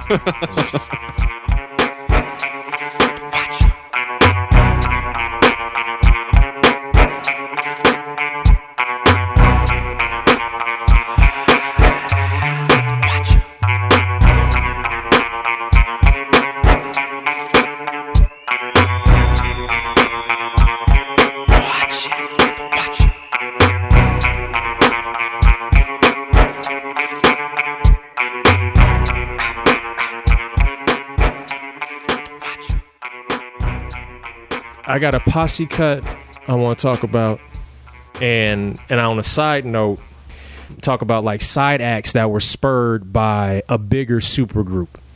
Oh, okay. Um, Okay. The posse cut I want to talk about. It's not really. Well, yeah, I can say it's a posse cut because it's got three cats on it. It was on the Blueprint Volume Two. Jay Z, Dr. Dre, Rakim, The Watcher Part Two. Yeah. That shit was so cold. I, I need a blanket. I need a blanket. folks don't i mean like go back because like i know a lot of people don't like a lot of people complain about the blueprint volume 2 because they felt it was bloated because it's a two disc set but if you go get like the blueprint 2.1 it cuts it down to a one disc with the best tracks the um but the watcher is so strong because that was the first time in my life outside of listening to jay-z's reasonable doubt where jay is coming on. I mean yeah he's had some he had some strong stuff in the first blueprint but that his opening verse he's you know he specifically lets you know can't nobody fuck with me. Don't try to fuck with me you know it was that was the first time I remember in my mind knowing that Jay Z was like, yeah, nobody, I'm untouchable. Do not try, don't, don't contest me. I'm untouchable.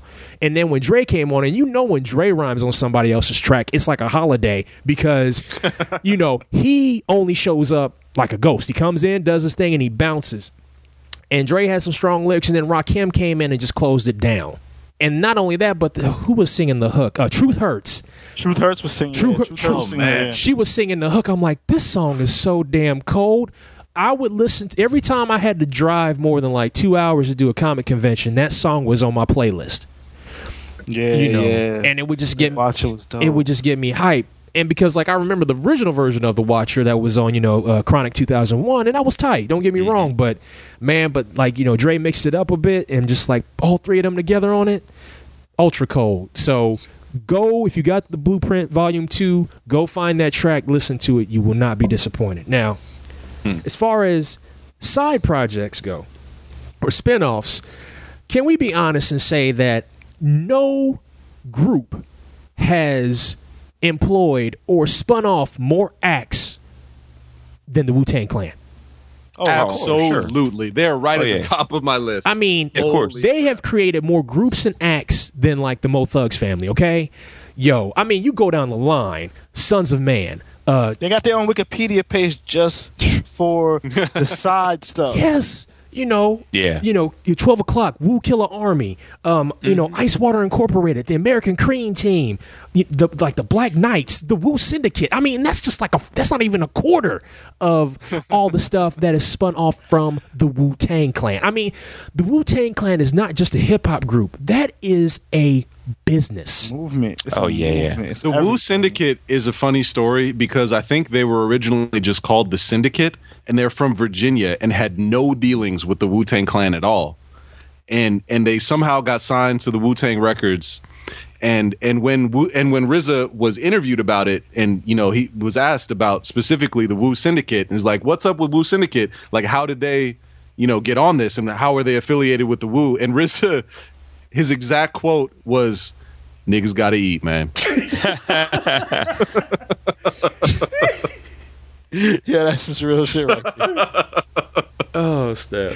I just rem- but that was during that period of time in hip hop where if you like I said if if you had one thing that linked you to the biggest act during that period of time, you, your record was guaranteed at least to quote to either go gold or close to gold or platinum. And Yeah. I mean, dude, Sons of Man even had a hit. They did a Shining Star, Oh, you yeah. know, and had ODB on it. And that was like that was a over big that deal. Earth, Wind, and Fire sample. Yeah, Come on, man. that was a That shit big dope. deal. You know, if they did that nowadays, I don't even think it would even get noticed. But um, Hell no. y- you know, it wouldn't get noticed now. But that's how popular they were. I mean, like Killarmy would show up on you know BET Rap City at least every other day. They have a they'd be playing a Killarmy video, and just everywhere. I mean, these dudes were everywhere. I mean, it- Yeah, well, and you, you can't talk about. I mean, because I think Wu was probably high on all of our Mm-hmm. lists tonight. You can't talk about them without also the other topic at hand of of guys breaking out of a group and Yeah. and be. I mean, I mean, they almost all had their moment, but I mean, to me, some of the greatest MCs alive have, especially solo albums, have come from from them. I mean, you know, whether you know, I could I could spend hours talking about whether Raekwon or Ghostface is better, but Mm-hmm. I mean, they're both incredible. Ghostface got better once he stole Raekwon style. You well, okay, yeah. I mean, uh, that's fine, but he's legit. yeah, Oh yeah, yeah, no question. Yeah, oh yeah. His story, So- his story structure is a little bit, a little bit more refined though. The, the older he gets, yeah. Ghostface is becoming like I think Ghostface albums have gotten progressively better, which is he don't have a bad album. Yeah. he, he never had a bad one. It's it's it's impeccable. His GFK, you know what I'm saying? Mm-hmm. but yeah, yeah, that's that's the thing.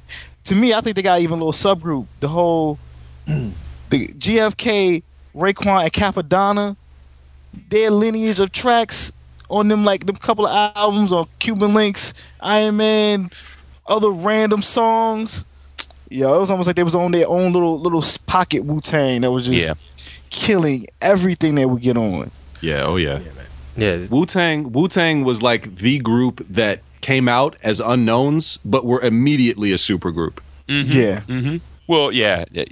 I got a funny story. I, I remember being in college, going to uh, Discovery Discs, which is the record store at my college, and uh, and I was looking at all the new releases, and uh, it came down to uh, Wu Tang, Thirty Six Chambers, and uh,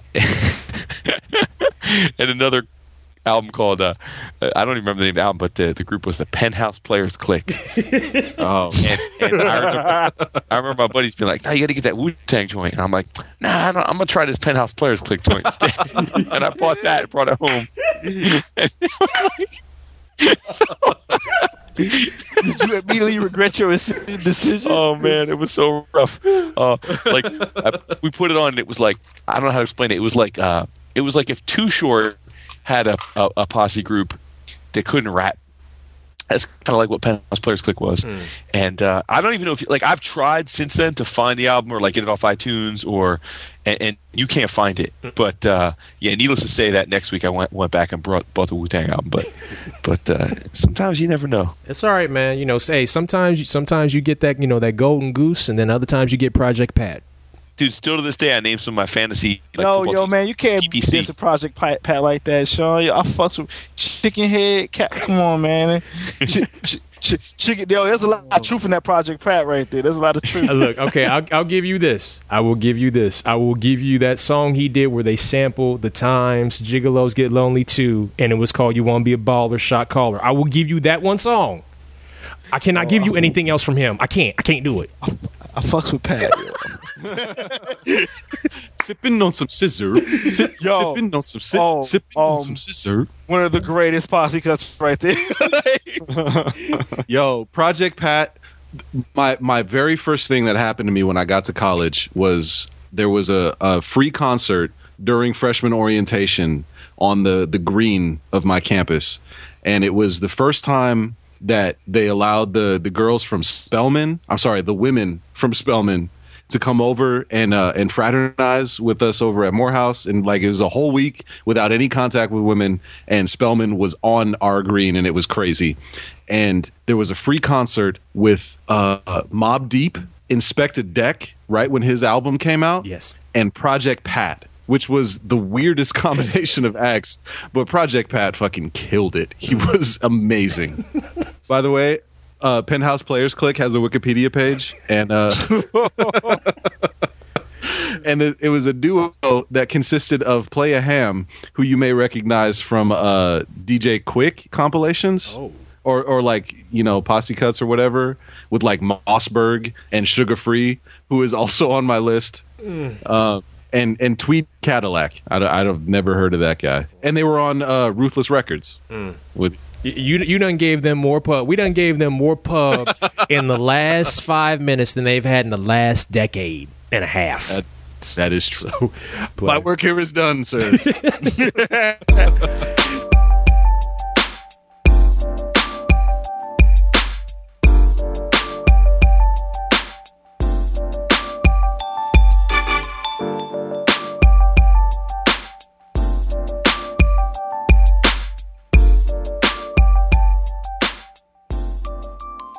All right, I'm gonna go more modern age again. I'm gonna give you one of my favorite songs of like the last like six years. It features Outkast with UGK, produced by Three Six Mafia, international players anthem with one of the dopest samples from the Mac ever made. I can take that off my list. and the video was like southern rap.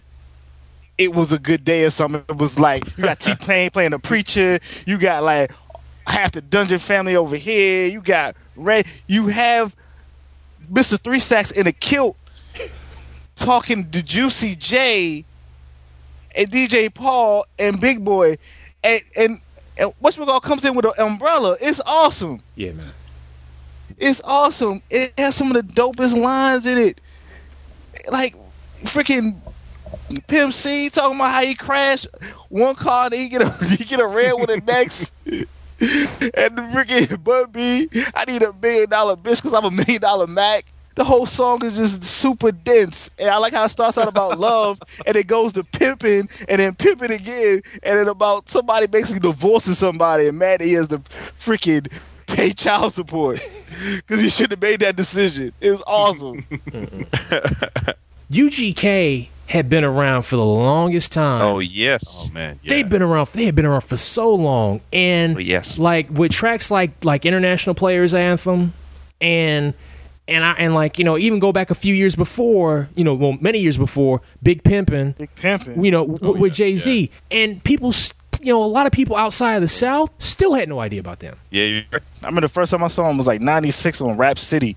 And Bun B had like this this nice ass car. He opened up the hood and it, the, the the trunk, and it was like lights in his trunk. I was like, "Oh my!" Like shit is crazy in Texas. And this was the only thing that went through my brain. Like shit is crazy in Texas. No, no, it's that was also during that period of time where Andre 3000 was doing guest appearances and mm-hmm. just dropping Oh, yeah. and dropping the heat. so you killing everything. and so you had to buy that single. You had to hop on iTunes and give that dollar ninety nine. Yeah, you had Right. to, you had to pay for it because it was you didn't know when you was gonna get another another three stacks verse. Nope. Mm-hmm. Because that actually that's where I think he got the name three stacks was in that song. Mm-hmm. Because they call him three stacks. Yes. All that that whole that whole song is dope. It just it's so nice. Like he starts it off so sweet. Like you could just play that that verse for anybody, and then Pimp C just hardcore pimping shit. Oh, I can't play that from my mama. you oh, know, damn, Pimp C. Yeah. Like, golly, man, I know it was, but damn, it's pimping, you know? He starts cursing and stuff. God damn, god damn, Pimp C and Bun B. That song is immaculate. That was like one. Of the, I think that was the best song of 2007 rap wise. Yeah. I don't think nothing was fucking with it. That's that's my entry. No, that's respect that. that's yeah, I got That's mad a- respect. That's a solid one. Mad respect. I can't believe none of us has brought up a particular quote unquote supergroup yet. Oh, I- I'm sure it's coming, but if not, if if you the floor is yours, sir, if you want to bring it up. Well, well, first let me see, say that this is a group that at one point was pretty much at the at the top of the, of at least in terms of monetarily the top of the hip hop world, Mm-hmm. but I was never a fan. So, but I can't deny them. I can't have we can't have this conversation without throwing props to the uh, the the TRU, the the real Untouchables. Yeah, that's on my list. wow. Yeah, I mean, again, I I was never a big fan, but Master P, Silk the Shocker, C Murder, Big Ed, all those guys. I mean, for a time, man, especially because Master P produced all the albums. Yeah. He was making insane amounts of money. I mean, I remember reading an article in Forbes one year where I think he made like 180 million dollars in one year.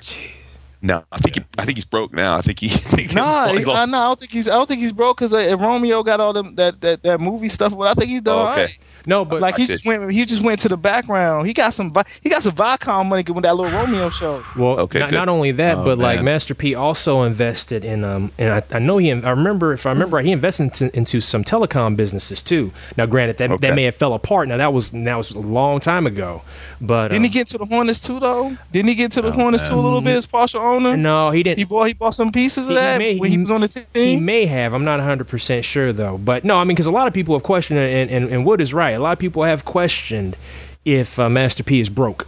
But uh, yeah, fade especially into the because background. well, and, and this is particularly timely because because the TRU's back.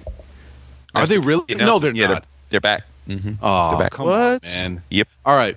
Here's here's me being upfront about this situation. Is I was an enormous fan, like to the point of being obsessive, and I think like my my formative years of becoming an obsessive collector started with No Limit because I promised from 1997 until 2002, I owned every single record that, that No Limit released Okay. And I still have them in my in my CD binder. Like I have Silk the Shocker's first album. The thing about Silk the Shocker, I remember he was on MTV Cribs, Mhm. and and uh, and, and he had a Bentley, and uh, and they were like, oh, you, you know, you, you got a Bentley, and he was like, he said something like, uh, like, oh, you know, all the ballers got to have a Bentley, and I was thinking to myself, like, how the how the fuck does this kid afford a Bentley? Like what?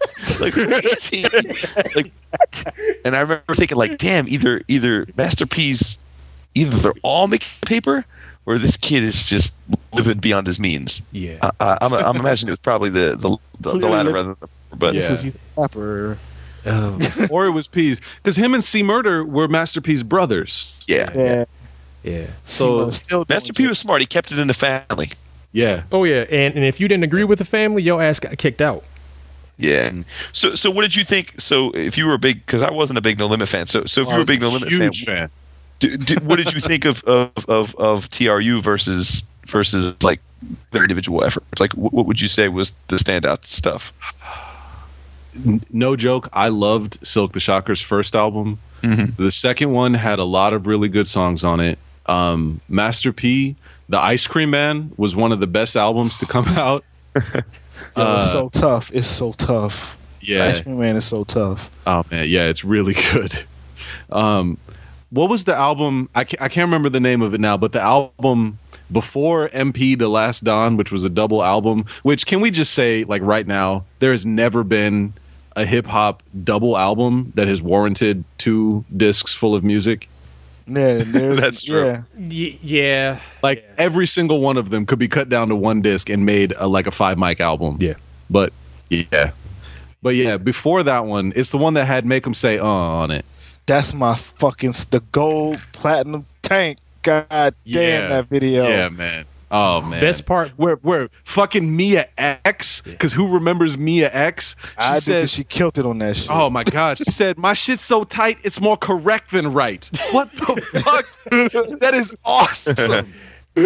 No man, like, dude, like everybody was on that track, including um Fiend and Yeah, like Fiend. all the lower. It's like the whole damn Dog. family was on that album. fucking Mystikal. Do you remember when Mystikal was on? No he Limit? closed that song By song. the way, you're down. talking about Ghetto D is the name of the album. Ghetto Yes. D. Oh, Ghetto Ghetto D. Oh my god, that album is fucking fantastic. like I haven't heard it in probably ten years. I love that Shawn is laughing. He's hysterical about the fact that you just said that was a great album. I love that. Oh, that al- oh, man, hold, hold on. I need to pull up the track list real see, quick. see, because because like with me with me and, and No Limit Records, like certain artists might have a song, but I could never like fully get behind a whole album. Same here, man. I'd always give it a listen and be like, nope. You know, but but like they would come, but but they would have they would have a banging single or like, and a lot of it was due to like cats like Mystikal, like um, when Silk the Shocker came out with uh, "It Ain't My Fault," and then that remix came out with Mystikal. Oh, hey, my, That remix came out with Mystikal. I was like, this is kind of raw. I like this, but I still can't buy this album. you know, because I just I had that fear. I'm like, I'm not getting suckered into this. And like Master P was the same way. He would have a hot single, but I don't know if I could depend on that whole album because once again, Yes. we were going through that era of we were in the the the CD maxi single era. We were in you know, and we didn't have iTunes. And it's like if I can't listen to this album. I don't know if it's going to be any good because you had your reliables. You knew if you know if so and so dropped a record, it was going to be hot, and it might have only one or two jukey tracks, but you could ha- still have ten hot tracks. And Yeah. um, but no, man, like no limit stuff. Like if you had a compilation, I'd buy it, but I could never get behind buying a whole Silk record, a whole Master P record, um, you know, a whole Mia X record. But if you put that on a compilation, it would be fire, and I would buy it. But um, No, man. you know, I just, you know I couldn't do it. It's like even with Snoop, even with Snoop's No Limit Records, I no, no, no. Snoop has not had a good, like a s- good, solid album, and I think I said this on the last Yeah, one too. But You Snoop did, you has did. not had a good album since Doggy Style. I don't know, man. I I, I I would ha- I would have to I would have to disagree because like my whole like um because like the record oh god I can't remember fuck, I can't remember the damn title of the record which then I, then I can't defend my point but I fucks Rhythm and Gangsta. Yes, that's that's the one. Yes, Rhythm and Gangsta. That I, I I got with that. I like that album a lot. And the album where uh, he sampled the the, uh, the the Rob Base track that album is, is actually really good too. Yeah, it's not on the level of Doggy Style. It's not on the level of Doggy Style, but it's still a very solid album from a dude that doesn't need to cut rap rap albums, but because he loves hip hip hop so much, he still cuts albums. He doesn't even really Yeah. try. He doesn't even try on them. Yeah, like so the- good. He was he was listen- always a really good freestyler, and he freestyled like half of Doggy Style. And I feel like that's just what he's been doing ever since. And he's just gotten worse at it because he's gotten lazy. because, like you're saying, he doesn't need to, so he doesn't feel like he needs to put the effort into it. Oh, it, it all, I, I think it all varies, but see, I also think that he also experiments with his albums too. Um, right. You know, he does because, like, especially um, on that one album where he basically did a Johnny Cash type track with Everlast and was going into all these different genres. And I can at least I can respect that because for the simple fact that you can't talk about the same shit and do the same shit every album. Eventually, you're gonna get fucking bored. You know, I like it when artists like step out of that quote unquote concentric circle that they're normally in and say, you know what, I'm gonna do something, do something a little different. If you like it, cool. If you don't, that's cool. Because guess what, you got all this other old shit that I got. You know, and um, and I got respect for that. But no, I, I- but I know what you're saying because there was that lull where where you know, and we talked about this, where Snoop had some dead albums, including some Death Row, that death, this, you know, the Dogfather, which we talked about, which was not very good, you know. Fucking but he, terrible. you know, but he had some bangers on those no on those No Limit albums, thanks to Yo, he was he has been on a lot of labels, man. yeah, yeah, and you know, and and let's not forget about his side acts, uh, the Eastsidaz, East Siders? and Oh, yeah. Doggies Yeah, and, oh, yeah. and Doggy's Angels.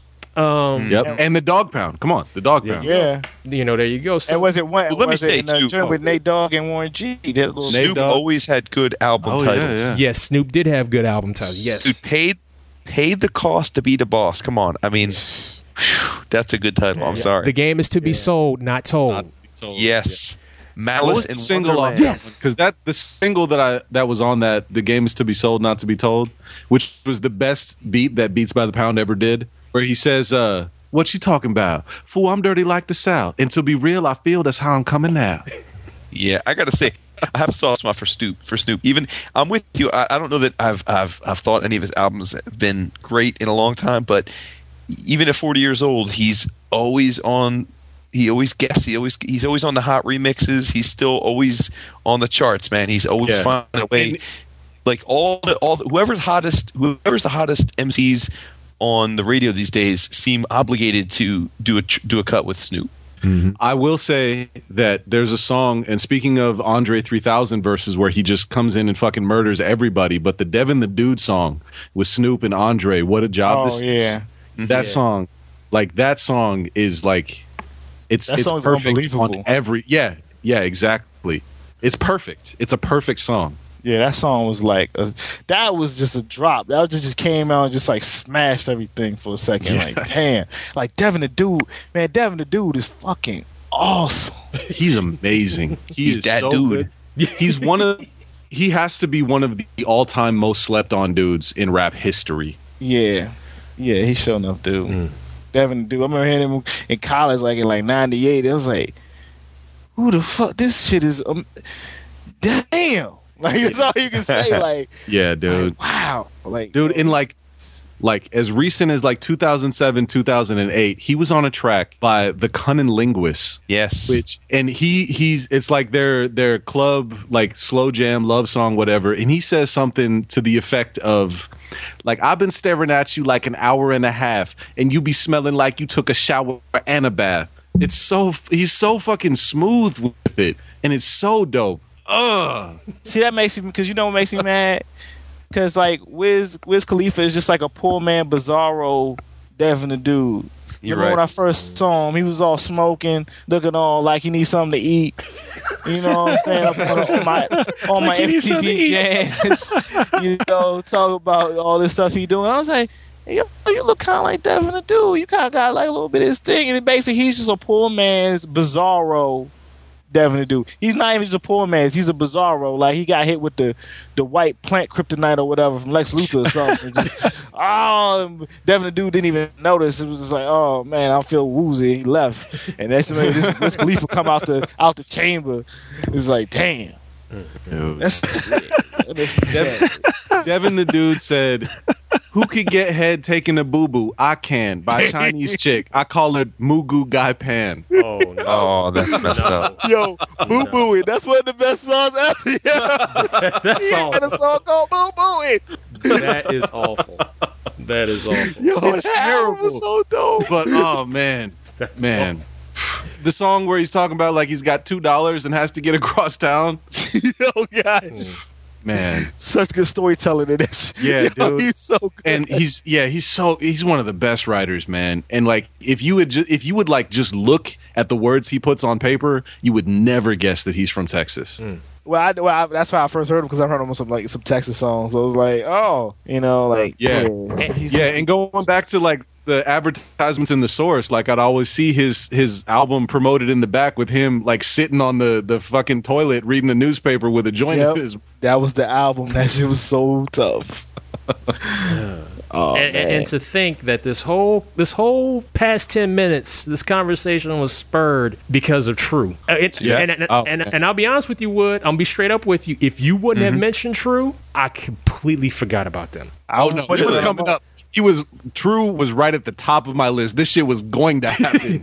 See Yeah. see because like you know like i remember the no limit family and the thing is is that i remember now i remember seeing TRU like splattered all over the record stores you know what i'm saying Yeah. and like um even They put out five albums as TRU. Yes, and Yeah. and like you know, I'd see them like uh, smaller acts like the Dayton Family and like all this other stuff just like spread out everywhere with them Kin- with them Kinkos Office Max type you know CD covers and oh the pen and pixel Pen and Pixel, baby. yeah yeah oh yeah and Dog, that shit defined a generation. oh my god Yo, and it Do you remember the inside of the uh, the Black Star album when they did the pen and pixel? yeah. yeah Like, yo, I want to do a comic cover one day, like one of them covers. oh shit, dude, that shit would be so dope. like, like I'm not even joking, man. I, I know you not because that shit would kill. It would smack people in the face. see Big golden diamond encrusted title with fire in the back, and I'm standing real tough. With, oh, oh man, Pen and Pixel, they was geniuses of Photoshop. Photoshop three. That's this. We in CS6. That was Photoshop three and four. Mm. That what y'all know about? They, yeah, man, I was the truth back then. You was hard work doing all those crazy effects. it's hard work. Mm. now wait a minute now what I need to know is from all this chaos whose turn is it actually right now Wait, wait, wait, because we we can't leave TRU because I still have. Uh, my- Hilarious. He doesn't want to leave TRU. Yeah, no, no, we need to stay here. I could I could go on for like another hour and a half. I can't have a TRU podcast, dog. I can't have a TRU podcast. All right. They look, they, they got their allotted 10, 15 minutes. you know. Well, I mentioned TRU, so I'll assume that it's uh, it's it's uh, Let, let me let me drop one more like related group that that Master P actually bought Okay. from from like the height of of the ghetto D money, which Okay. was C-Bo's concentration camp. Oh, and the first, do you remember them? Because the first single to come out of them was Young Bleed. Who that? Say they want to do that. Run up if you will and get your ass with blue black. My my my nigga, my word straight off the curve, Jella Jana preserve, nothing but balls in my word, and a Mossberg pistol grip pump on my lap at all. Dude, that like the the group was concentration camp, but see Young Bleed was like Oh yes, I Remember remember him. Yes, yes, yes. People Need used to- to be bumping him in DC. Yes, came home, motherfuckers was pumping Yeah. Young Bleed. Yo, the No song, Limit the song was called "How You Do That." If you if you look at it, like the Young Bleed album is called "My Balls and My Word," and it's just like the generic No Limit uh, Master P pen and pixel cover. Yeah. But everything that was related to concentration camp had a gold border on it, Mm, okay. And that's how you know it's not like No Limit, like main family. This is the thing that he bought, and I, I guess they had some kind of like maybe like C-Bo was or C-Loc. I'm sorry, C-Bo is like Sacramento rapper from California, um, but C-Loc was like the head of this label called Concentration Camp, and um, man, these dudes. They were like actually really good from New Orleans at a time when everything coming out of No Limit was basically garbage. Yeah. Um, no, I just remember, and this is where I'm going to close out my uh, the no limit situation. Um, at the peak and the height of no limit, when like uh, you know you also had the Cash Money, who you know who you know who were also hot at that time. Hey man, I was gonna bring it. See, no, no, no, the I'm. I'm, I'm, no, no, I'm, I'm. I'm, I'm, I'm not going to talk about them. I'm not going to talk about them at all. I'm just saying. I'm, so, like, if y'all want to talk about them, you can. I will not talk about them, but they were so hot. You know, Master P was looking for for other acts, and and trying to find other acts. He would say, "Okay, what's the hot thing right now? All right, let me see if I can find an act that's similar to that, and try to and like try to make money off of that." And one of the acts that was hot at the time was it was Nelly and Master P picked up a dude. His name was Chopper, not the Chopper from the band from from Diddy's band. This is a different dude named Chopper, and he had a song called Chopper Style. The dude, Chop, chopper style. Yeah, that was my bang. I, was banging that. and and he wasn't Paul Wall on that track. Possibly, but um, I just remember the dude kind of looked like Nelly, and he kind of sounded like Nelly. He just come Chopper Style, chop chop chopper style. I was like, and I, I went click, and I turned it off, and I was like, I'm done, absolutely Hilarious. done, absolutely done. And after that, I said I will have nothing to do with No Limit ever again. Well, no, I, I, I don't want to jump in here. I just want to say though, since you mentioned Nelly, I have to say that uh, on my list of, of, of bad bad posse group uh, spinoff groups, uh, Saint Lunatics. Yes. Oh yeah. when everybody thought Murphy Lee was going to be something, but then he dropped his right. album and it was garbage. Hey, hey, Yep, hey, what, what the hook gonna be? I don't need no fucking hook on this beat. They had Jermaine Dupri produce that tr- joint. Yes. He got paid. Got paid for that. Got paid for that. Look, hip hop has so much pull that Ali from St. Lunatics had a solo record and then had a second record with Big Gipp from Goodie Mob. That's right. How? I forgot all How about is that. this humanly possible? I don't know. He was terrible. All of them was terrible. All right, all right. I'm sorry. All right, I, all right. Let's get let, let, let, us get this back on the track. Okay.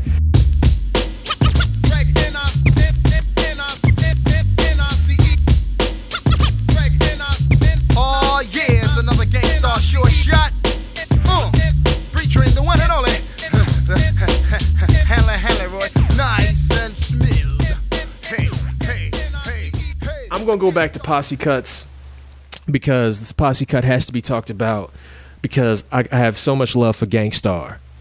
Oh boy. Um, DWYCK. Yes, DWYCK? yes. Oh my God, it's one of my favorite songs of all time, dude. And smooth. Oh, yep. Yo, this is the song that made me recognize Nice and Smooth. Okay. Yep. This is the track that made me recognize Nice and Smooth. And not only that, this was the track that made me recognize how strong of a lyricist Guru is. Okay. Oh my Yep. goodness. You know, you know, like you know, he says like lemonade is a popular drink and it still is. Still is. Ah, dude. like oh, I remember seeing that video as a as a kid. I remember seeing it, it was like this shit is amazing. Yes. Smooth B never bites. What?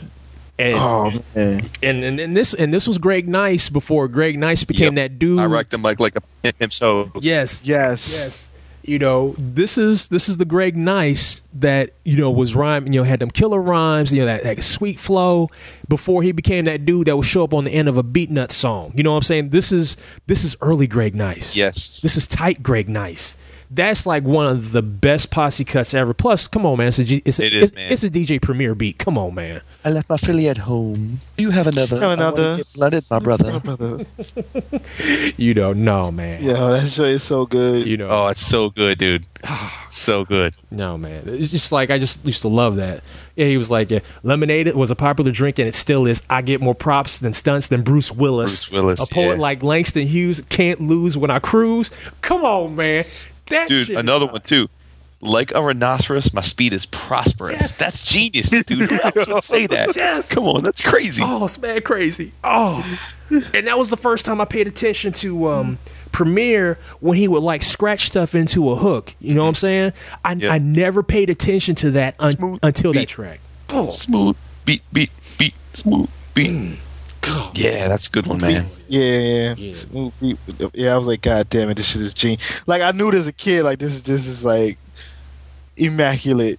Like this is like an immaculate song. Like it's Yep. it's like of a certain era. It's like, yo, this was was that ninety two or like uh, ninety one or something? yeah, 91, It was when I was in yeah. college, Yeah. so Yeah, it's around that time. It was around Yeah. that time. Yeah, man. Like I just remember coming home, coming home and like, you know, turning on BET and hoping that either Video Vibrations or Yep. or Rap City would play it. And if if it did, my day was made. It was absolutely made. A very M A D. Peace to Red Alert and Kid Capri. Capri. oh, that was the shit. Ooh la la ah wee wee. I said Muhammad Ali. say- Love that. you say Cassius Clay. Oh Hey. yeah, man. Oh, so good, so good. So good. So so so. good. After the tour quits, I come back with more hits. After the tour quits,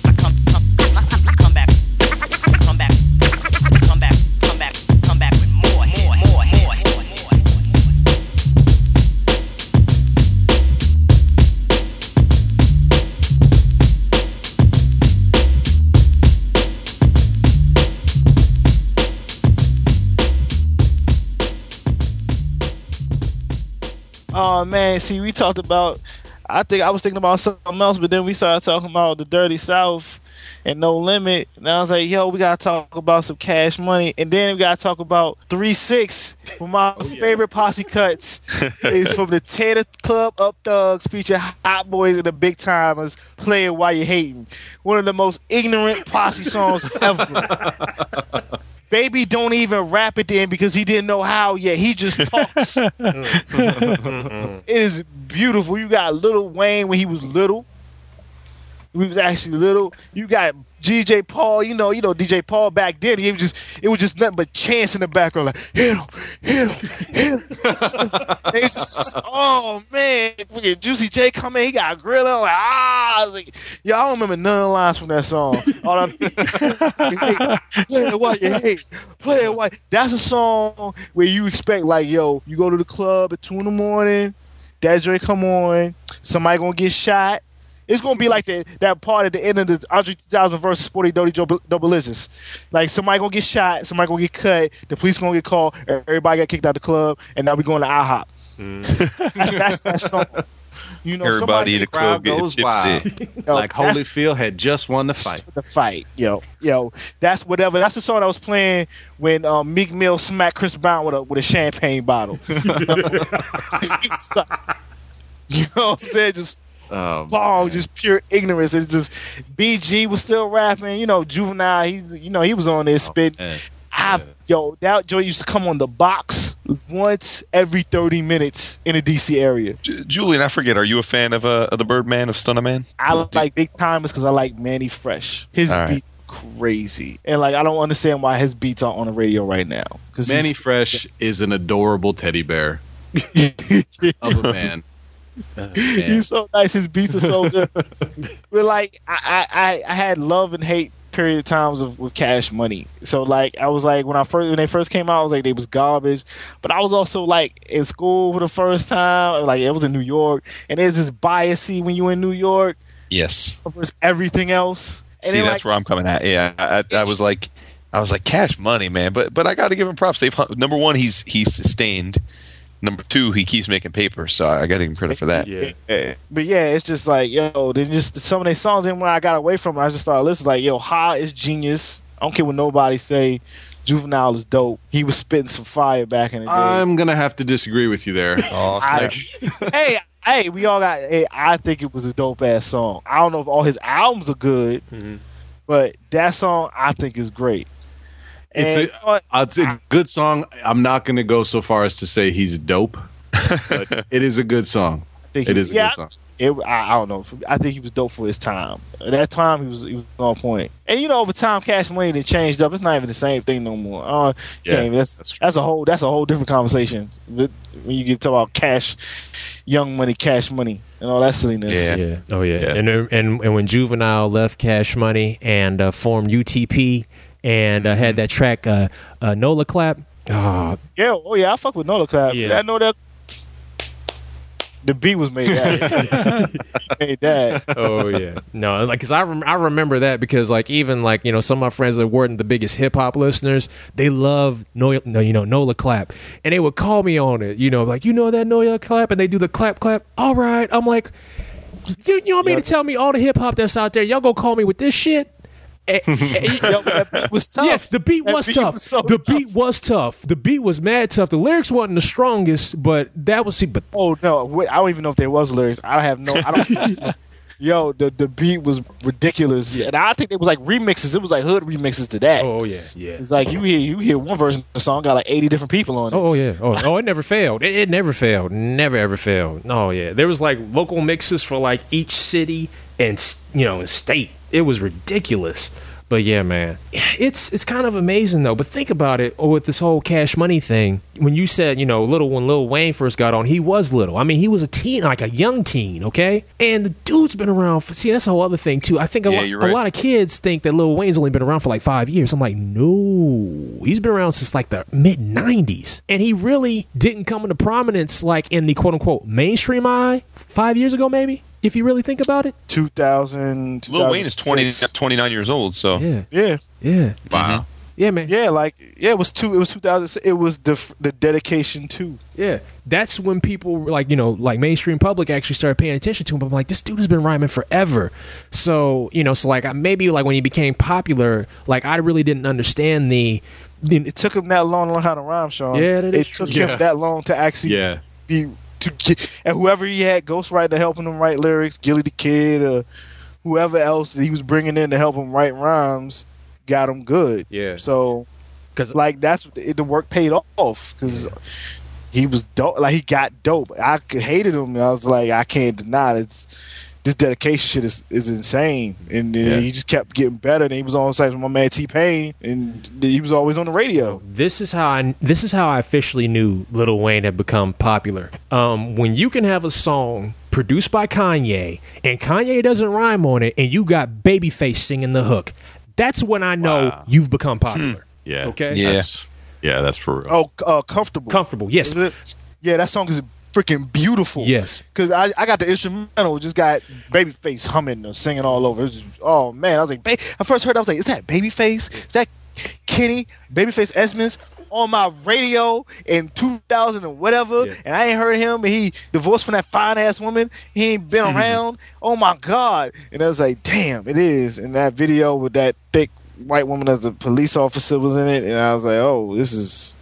I had to go search that thing out. That was yeah. That was, I was just yeah. Yeah, I'm like I and I hadn't heard Babyface on a hip hop track like singing a hook since um, in my lifetime volume one of Jay Z. Um, by Jay Z with him and Foxy Brown, um, "Always Be My Sunshine." Oh yeah, yeah, yeah, yeah. That Oh, terrible man. video. Yeah. They, they they somehow took the hype. Yeah, I mean, Real oh, go ahead. real quick, real quick. I'm sorry. This is this is the the most tangent of tangents. But uh, Julian, you said ghostwriters, and I think we would all be remiss if we didn't give a real quick shout out and major props to Sauce Money. Just real quick. Oh, oh, what face off? Yo, Sauce Money was my dude in '97, '97 to '99. I fucked Yeah. with Sauce Oh, yeah. Money. Yes. If only somebody would have taught him about publishing rights. Yo, yeah, he, yo, I don't know. He, Yeah. he he need to go out there and write some some rhymes for some of these new cats I hear on radio right now because they're Yeah, terrible. For real. Yeah. as as Tyga dances across my TV screen, Miss Sauce Money had to help him out. Dog, who you telling? Because I live in Atlanta and I listen to Oh, the the radio. ATL. Yeah. Tyga is terrible. Again, and we're back to Young Money, Cash Money. Yeah. Yeah. Back to the main event. Oh. all right. the, the posse is is- see we, we- it's all it's all together. Oh my god, who was that girl? My bad. Here we go, yo. Here we go,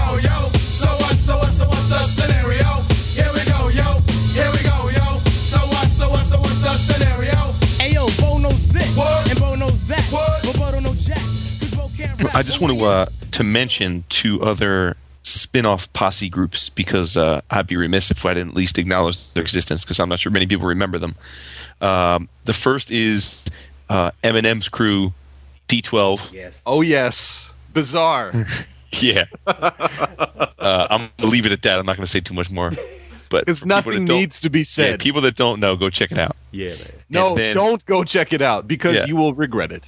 and then and then the uh, the the other I think people when you bring up Nas, people probably expect me to say the firm, which I think is more of a I, I know where well, you're an, going. an attempted super group. I, I don't know that I would have called them that, but that's probably what they would call themselves. Oh, um, no. but I'm going to mention uh, instead Bravehearts. Oh, Yes.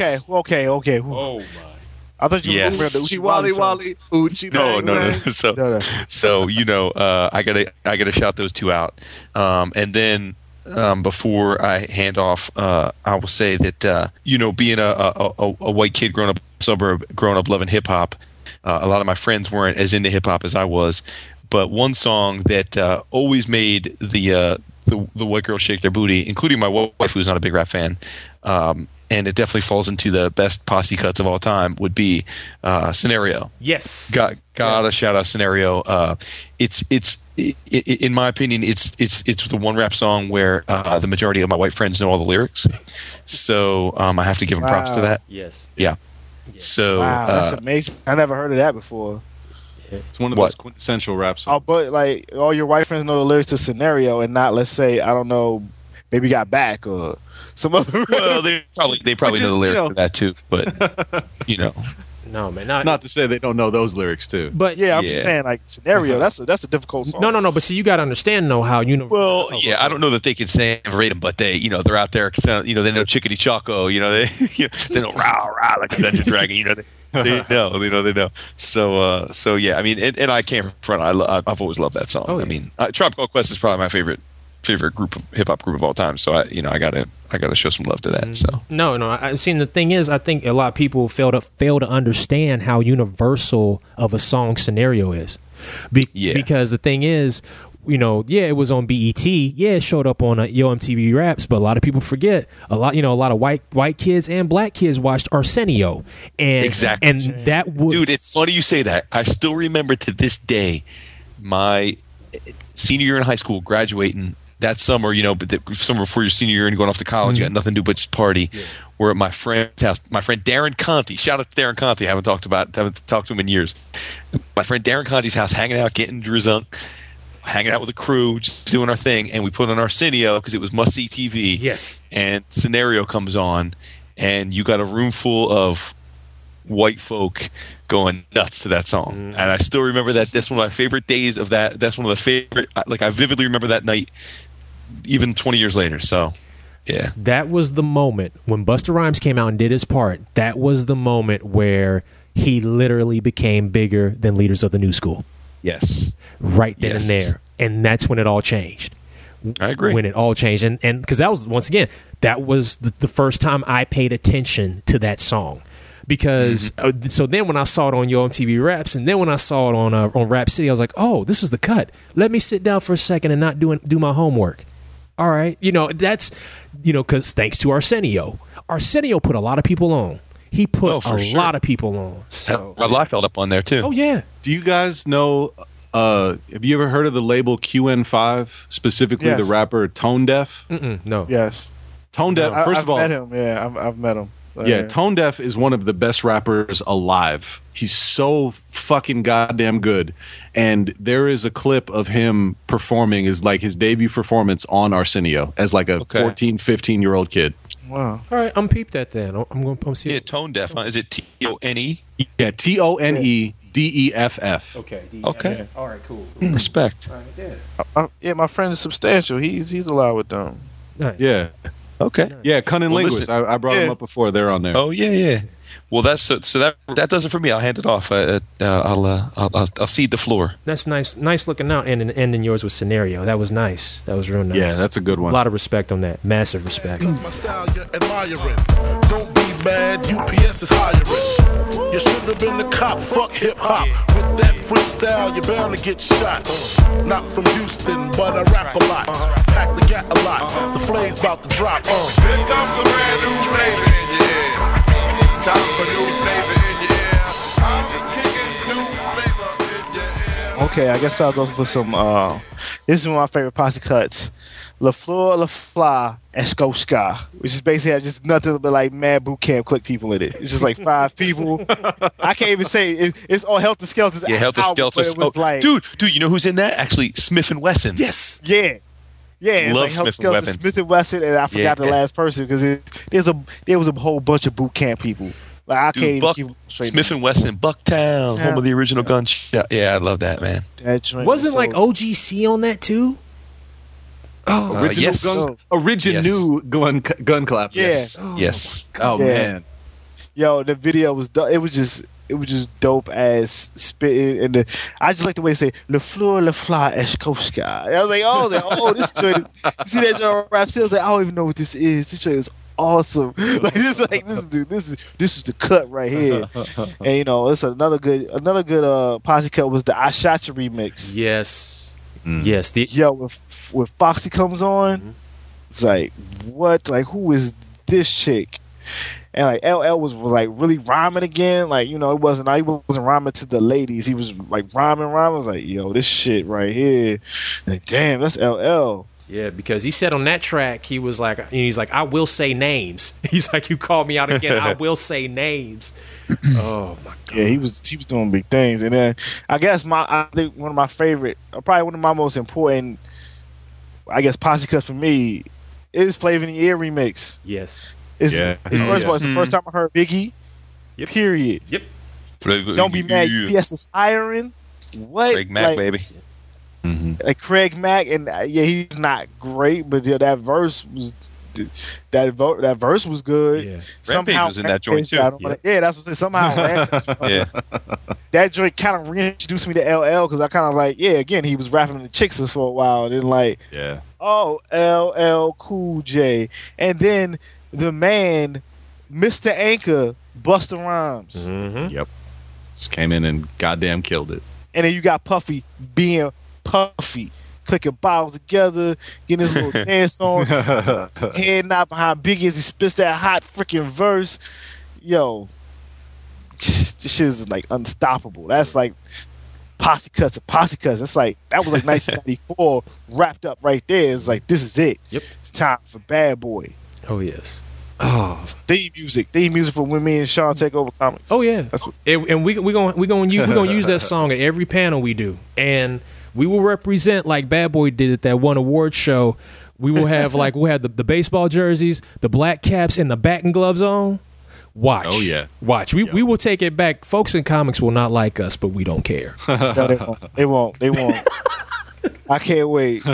you know, we go bring that heat. No, see, when that when when the flavor in your, when the flavor in your, in, uh, in your ear remix came out, um, I was in I was in college at that time, and that was the time where you're right. Yeah, Busta Rhymes got you know Busta Rhymes became the anchor.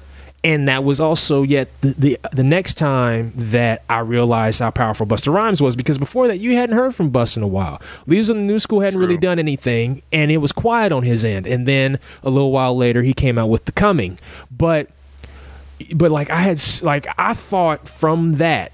I was just like, wow. I was like, man, Notorious B.I.G. This dude is dope. I got to get his record. Oh, I got to get this Craig Mack record. And the Craig Mack record's all Yeah. right. It's like about four tracks deep, but that's all right. Yeah. You know, but, you know, and like with Rampage, yeah, Rampage is kind of whack, you know, kind of weak. But the thing is, is that voice and the, the beat and the voice and everybody else that surrounds him mm-hmm. makes him sound like he's the shit. Okay, if if mm. it was just him mm. alone, you probably like, no, mm-hmm. son, I'm not feeling this. Mm-hmm.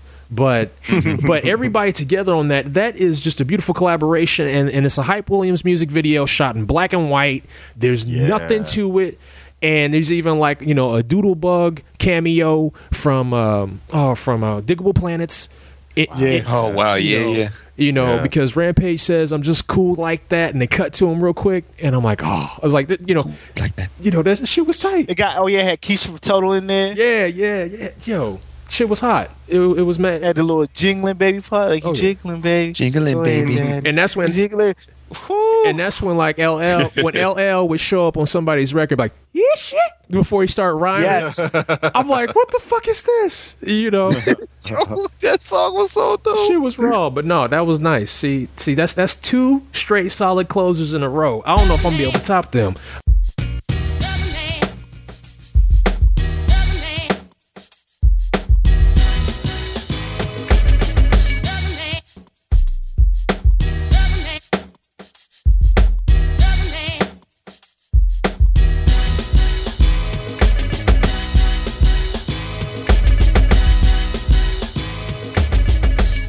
All right, I have a few things that I want to just bring up real quick, and then one that I want to I want to discuss. So the first thing I want to bring up is the "I Got Five on It" remix from Yes. the Luniz. on it. Richie, goddamn Rich, E40 is on that shit. Why you treat me so bad? 40 makes it happen. E40. Oh man, yeah, dude. As a kid growing up in the Bay Area, when that song came out, that it was fucking mind blowing. And, and Uh, let's not forget, Digital Underground was on Shock G, and Humpty was on that remix too. Yeah. Oh man. Oh dude, who's the song that had the original uh Players Holiday? Uh, uh Rapping oh, Forte? sh- yeah, Rappin' 4-Tay was Oh on that yeah, yeah, yeah. Yeah. Oh that man, I- song- that's on iTunes. I want to get that. I, I don't even know if I have that it's- anymore. it's amazing. Oh, oh, the remix. You know what? I will. I will. I will email that to all of y'all. Yeah. Oh, dude. The f- dude Richie Rich's verse on that. First of all, why is there a dude named Richie Rich? And second of all, it's it's fucking perfect. Uh, but his there verse always is should be a rapper named Richie Rich. It should be, Yes. It should be passed on like DC It be legacy heroes. Rick, like Rick Mr. Ross's son should come up in the game and be named Richie Rich. Yeah. The next song I want to bring up, the next posse cut is TWDY, which stands for the whole goddamn yay, uh, which is Ant Banks, Mac Mall. I think Oh Too my Short God, was Mac on the Mall. song, and it's the Bill Withers sample of Lovely Day. Oh, yeah, I have heard Day. that. Mama Lovely used to put Day. my clothes on layaway, but now I'm dipped every day. Every C note got big face. Holla at me, man. Used to ride the back of the bus. Oh man, that that whole song is just yeah, yeah. It's the Bay Area anthem. Um, and then of course, speaking of the Bay Area, you have to talk about hieroglyphics, which is Yeah. the super crew, and also you have to talk about Quannum, which is the underground super crew. But the real the real thing I want to bring up, which is all three of them combined, the posse cut, the super crew, and the side group, fucking Dungeon Family. Watch for the hook. God damn Watch it! I the had that on my Where- list. where Andre starts the song with the most perfect line that is so descriptive. It's never has every member in one crew been so diverse. Mm, and it is so goddamn true. Let alone because the first time I heard the song was when the video dropped. I think Yeah. on Rap City, and it was Reservoir Dogs. Reservoir It- Dogs. And Andre, Andre is in the back bleeding out like Oh man, are you kidding me? out Are you something kidding hard. me? Oh my god! And freaking my man at the end, the whole four opposing song has the watch for the hook. Like, oh my goodness, Cool Breeze. Cool Breeze, yes. His only shining moment. Only shining moment. That but his uh. his little shining moment was shining bright because everybody was like, yo, I fucks with Cool Breeze. I will get his album right the fuck down. That shit didn't even come out. No, that no, that album came out and then no, it, it, it didn't come out close enough to win that song. Oh no, no, no, no, no, no, no, no. His no. energy was gone. like that, you had everybody in got like I think Sleepy Brown was in the video. Oh, like Sleepy Brown. Yo, Sleepy Brown is the truth. I didn't even know he was a producer until like two years ago. Hmm. Oh shit. Like I didn't even know he was part of organized. Like I didn't. It didn't. It didn't hit me. Like it didn't. My brain didn't cause like, yo, that's the dude who sings all the best parts of Outkast albums. Like he sings, he plays anthem reprise. He sings my favorite shit on the whole first album, and his voice changes up. Like that's amazing. He's like rap Prince. Yeah. But watch for the hook. Watch for the hook is, yo man, that's that's an amazing song right there. That's Yeah. Me me and my friend Adam, who's in my group Remnant, we have a thing about Cool Breeze where we absolutely believe every single thing that he's ever said on a record. Cuz he has a line, like he's got several lines. One of them is something where he says, uh, I didn't believe he was hard because the table in my living room was the tree from his yard.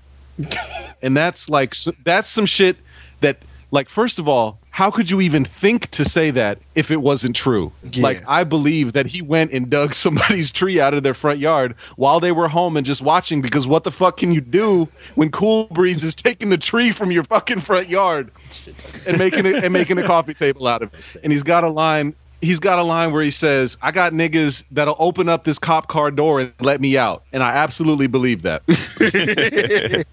I absolutely believe that. And the thing that makes me believe it is he's got another line in I think on his album that the song Watch for the Hook came on, uh, where he says, And when my next album drops, I ain't wearing no shirt. And you and you didn't hear from Cool Breeze for like another six, seven years after that. But he dropped an album with a group, and I, I wanna say it was the Lumberjacks with uh with Big Gipp and uh and T-Mo. But on that album cover, he's not wearing a shirt. Shirt. everything, everything he says is the truth. Everything he says, he has done or will do. That's Soothsayer. That dude is the illest. He's not even a good rapper, but you fucking believe everything that he says. Come on, that joint has CeeLo on it, going back and forth with Khujo, Oh man. like Big Gipp, Big then Big Boi, and T-Mo. Oh my God, If it wasn't for that CD single, would nobody have it? And you know, because that's how I copped it. Because I sure I was too skeptical about that album. Yo, I was way too skeptical. I still say the coolest cutter at camp. Yep. The successful Cool Breeze, who's known as the champ. Freddie Calhoun, the coolest cutter at camp. What's fucking with that line? God damn it. And then when you bring up Dungeon Family Posse Cuts, you have to talk about Trans DF Express. Oh, where that where CeeLo CeeLo comes out on the song "I am the one and only son of a machine gun." Come on, guys, come on. Yes, yes. No bullshit. Like Comic Con 2007, I was hanging out with my friend Ron Wimberly, and somehow we was hanging out with um Ray, who draws the Shark Knife book, and Brandon Graham, right? Mhm. And me and Ron was talking about rap, and we were talking about how CeeLo was a rapper, and like Corey Lewis didn't even know that he was a rapper. Oh my Me and Ron looked at each other like, "Damn!" It was like it's almost like, "Wow!" And then like, "Damn, we kind of old." In fact, because like it's like different eras. Because at that point in time, CeeLo was just a dude singing crazy or some shit. Oh yeah, wow. Dave Mouse. It's just like it's amazing. Now you watch the voice; he's like a black Doctor Evil because he got like a cat. You're right. You're right. you know, I never thought of that. I guess I never thought that people don't real, don't think of CeeLo as, as a rapper anymore. That's that's weird. I, I guess you're right though. man. He rap. Oh. You know, he does rap, but he uh-huh. don't rap. He sings and writes Yeah, songs. yeah. Has Dude. Seven Up commercials. Yeah, you're right. Yeah, man. Dude, that intro to the second dungeon or the second Goodie Mob album has to be at least one of the top three verses in hip hop history. The the second album that was still standing, right? Yeah, still standing. But you need to hear that shit because it is so fucking amazing. My homie used to play that shit every day when that album came out. Every day. Go Oh to his my- dorm room, blasted it. So that's like what you started saying. I was like, oh yes, mm-hmm. Yeah. I remember that. Dog, Vivid. and then fucking Black Ice comes on right after that. Are you Black kidding me? Ice. Oh yeah. Oh, Sky High. Sky High. And then the fucking verse that CeeLo has where he says where he's talking about getting jacked for his Acura. oh yeah. Remember that shit? Mm. Oh my god. Oh man. You know what it is. You done seen it before. Come on, guys. Holy shit. Holy shit. Dungeon Family.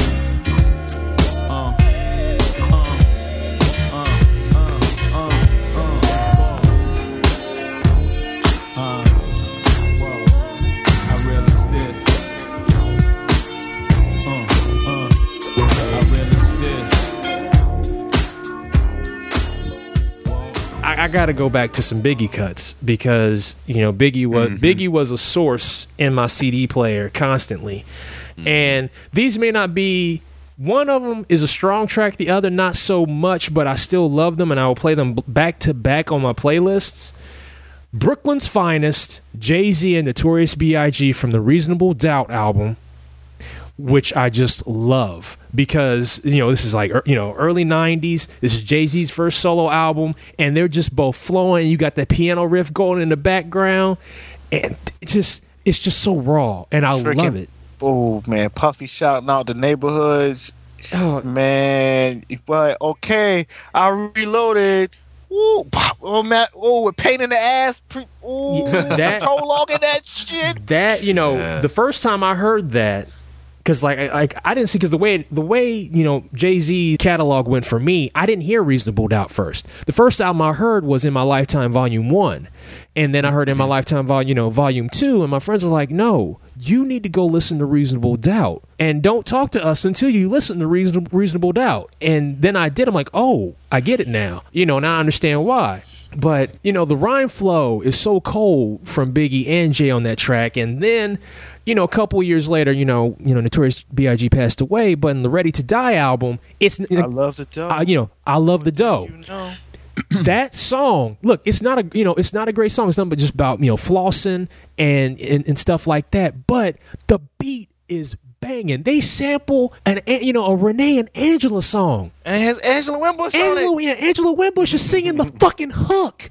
You know, instead of instead of singing "I love you so," she's singing "I love the dough," and like Jay says, Jay says a line, "Being broke is childish, and I'm quite grown." Quite grown. What? what? Yeah, that is that is my oh that's that's what I live for. Yeah, You need to silk screen a shirt of that, Julian. and wear it to your first day of your job. you don't understand. Like every time I think like, "Wow, I'm broke," I feel I feel inadequate when I'm broke because I listen to too much Jay Z. I feel inadequate. It's like I Quite my, grown. my, my my bank account is a kindergartner right now, and I think I'm gonna get a tattoo that least- says "quite grown." Yep, exactly. yes, yes, Wood, you should. Stricker should hook you up with that. You like that, uh, quite grown. Like yes, Wood is. he lives near rappers. those those like team ups those team ups like still mean a lot to me and they also have like you know they also have like a lot of memories for me during that period of time it's not just the music but it was you know you know things during during my life that i can always associate with those songs so i never forget them never ever forget them so I'm, you know, I'm going to end. I'm just going to end with those with those two cuts. You know, one was from from Jay Z's Reasonable Doubt album, and the other from uh, Notorious B.I.G.'s um, Life After Death. I'm sorry, yeah, Life After Death, a double, not Ready to Die. Life After Death.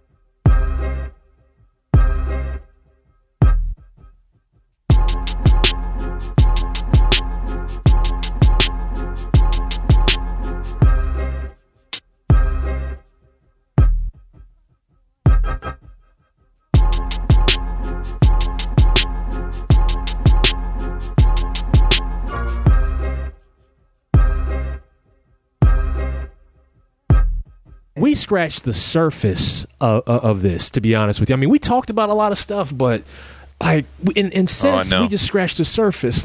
Yep. You know, the Ruff Ryders family. You know, G-Unit. G Unit. Oh, you know, and, The original Murder Inc. lineup. Yep. That's what I, I brought that up. Like the original with Jay Z, DMX, and Ja Rule. We never actually got an album. Was we just got some random songs here and there, Yep. and it could have been epic. Oh yeah, man. You know, so and and and, and, and those slew of albums that were you know DJ albums like DJ Clue, Funk Master Flex, Funk Master Flex, and Big Kap, yes. where, where you would get those posse cuts, you know, or Swain, King Tech. Look, that that's where the Yeah. Ante Up joint's on. Yeah. Yeah. see, and there you go. And so those those freestyle compilations. Oh man, that was my shit. I lived and died for those things. Yeah. Yo, Lyricist Lounge, all those uh, those are great. man. Fuck yeah, man. You know, like all that stuff. So, so like we just scratched the surface. So you know, for y'all listening, y'all need to go out, go do your research, go you Get yourself educated. and, and just immerse yourself in this, and you can Learn it. You can't go wrong. I'm hyped. I'm gonna, I'm gonna make a new Spotify channel now. I got No, cuts I got a '90s playlist that's like 250 songs deep. there. Well, oh, I'm a- why aren't we friends on Spotify? I don't know. We should be. If I should use be. Facebook. Me too. But Come on, guys. Come on. Biggie be Richie like Lionel. Oh, what the fuck, man? that was the shit. That was the shit. Yes. yes. Oh my god. Oh, guys got me hyped. That's all I'm listening to tomorrow morning. That, but like Jay Z and Biggie talking about being rich. Motivation. And and I've said this on a, on an episode before. Jay Z, Jermaine Dupri, Money Ain't a Thing. In the video, they are wearing yellow canary suits. Yellow canary color suits, ah. throwing dollar mm-hmm. bills at the screen with with background dancers. Okay, Jay Z in his 20s didn't give a fuck. right now, Jay Z right now is like rap Bill Cosby right now. The way he's looking with Beyonce, all buttoned up. It's like, yo, he looks like somebody's dad right now. You, pe- these kids have Yeah. no idea the debauchery of big pimping with Dame with the freaking with the bottles doing his little. Yo, little do you, dance do you remember the year that uh, you remember the year that the the um, that uh, MTV Awards were were were in South Beach, and uh, and and they all the rappers tried to one up each other by arriving on boats. Yeah, and then and then Hova shows up on like this like ocean liner sized yacht, dude. Like speedboat rolls up with the ladies. He had like twenty ladies in there with him. That was back before he gave up Cristal. He had the he was popping the Cristal. It was awesome. Yeah, I was. We was talking. I was watching the beats and see him. They sitting next to Beyonce. You know, Beyonce all you know being all cute. And I was like, oh man, it looks so cute. There was a time when Jay Z was the exact opposite of cute. He was like what every dude wanted to be. He's like, oh, he's possibly fucking Mariah Carey. That's awesome. I want to be Jay Z. oh my god, he, he's doing what? He's like, oh man, you hear that song? It's you know four in the morning, but out the club. You know, six in the morning. and You kick it out the house like that's like man, he just didn't care. You know, man, yeah, good times. He's all nice and happy. It's weird.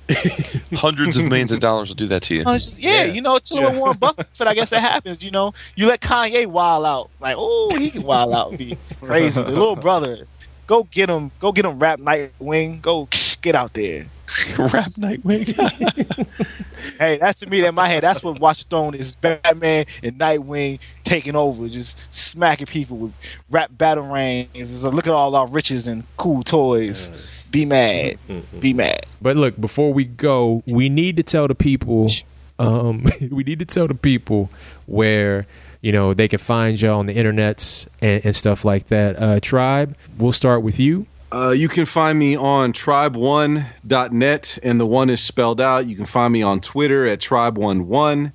W O N is the second one. You can find me on Facebook, just tribe1. Um, tribe1.bandcamp.com. I've got free music up there, and uh, yeah, you should you should listen to it and and love it. Nice, Julian. Where they where can they find you at? All right, uh, I'm on Twitter, Julian Lytle, L Y T L E. Um, you search me on Google, you put all my other stuff, but you know, it's julianlytle.com is my website. You might find me at art shows now because I'm doing more of that. Ants.julianlytle.com is my webcomic Ants. Just going to hit you up twice a week with some knowledge about either rap music, movies, politics, or something. It's talking real, real talk on that. Um, my podcast that I really update because I know. I get lazy. It, I it- it's kind of phase. I come in and out. I just do it when I feel like it. You know, when I feel like recording. That's ignorant-bliss.com. And yeah, what else? Yeah, I have my, my Tumblr. Go get my Tumblr. Is long boxes on 22s.tumblr.com and help us get to 30,000 because we were getting real close. 30 Nice. 30,000 followers. Nice. Excellent. Thirty thousand followers and no no comic sites give us any any any talking about. I I, I find that awesome and funny because I'm gonna give them some real points if I ever get to hundred thousand. I'm gonna make fun of them all day. hey, Comic Alliance, you ain't that hot, are you? I got hundred thousand without you. Ah, you mad? You mad? Hilarious. The people need to know where they can also find Jason Wood as well. So, Jason, Oh, speak on uh, it, sir. So, uh, well, the you'll find me most often on Twitter uh, at uh, at JB Wood, which is J A Y, the letter B, W O D. Uh, I'm on Twitter quite a bit. Um, I am on Facebook, but I'm not going to bother telling you all that because I don't really let people I don't know be my friends. So, so don't worry about that. Um, and then uh, I, as uh, as Shawn mentioned at the beginning, I am uh, I am one of uh, four co-hosts of a uh, mildly popular comic book podcast called Eleven O'clock Comics. You can find us at eleven, the number eleven, o'clockcomics.com. Uh, or on iTunes if you search for Eleven O'clock Comics or Comics Podcast, we'll we'll pop up there. So uh, yeah, get it, get it. Nice, nice. Oh, and I for, and I forgot before we go. How can we talk about all this sh- and not mention Run DMC's "Down with the King"? Damn it, I forgot Oh, to yeah. mention that. oh yeah, that was a hard. hard Pete Rock, hard- CL Smooth, and Run King. DMC. Yo, Oh, shit. oh, and that's what, and that's when, um, and that's when Run changed up his rhyme flow. That album, that's right. the one where he changed up his rhyme flow. It's kind of sound like Treach, and damn it, I forgot to mention that song, but that's all right. Moving on, moving on. Listen, Oh, fellas, I can't say thanks enough for doing this. I had a blast, and now, Me too, me too. now my Amazing as always. my playlist for tomorrow at work Yes. is going to be fucking ridiculous. I'm gonna go on like a 10 mile run tomorrow. it's gonna be great. nice, nice, nice. No, I, I can't say thanks enough for being on the show, y'all. I appreciate it so much. oh man. Yeah. Thanks for having us, man. Thank you. Yeah, for real. Yeah, Yeah. thanks for Real me quick, back. Yeah. because I know everyone has been on the edge of their seat since I brought it up, but that movie with Bokeem Woodbine was caught up. Yes. Oh, God, that was my Yes. shit. Yeah, and the soundtrack Yes. had the song "Work" by Gang Starr. It had Lost Boyz on it, Luniz oh, featuring Daz man. and Kurupt. Hmm. It had Killah Priest featuring hmm. Inspectah Deck and GZA. It had man, it had a lot of good shit on it. It oh, had Luniz featuring Crooked I Wow. in 1998. wow. Man. That's awesome. Side note, great posse song, Snakes on ODB's album. like all every verse on Snakes is crazy, is mm-hmm. dope, and then you get the ODB, he just goes, he just goes, he just goes completely utterly insane. Yeah. Oh yeah. He does, yeah. He does. Smoking that pipe, dude, ruin you. Or make you amazing. It gave us that album. It's all worth it. true, true.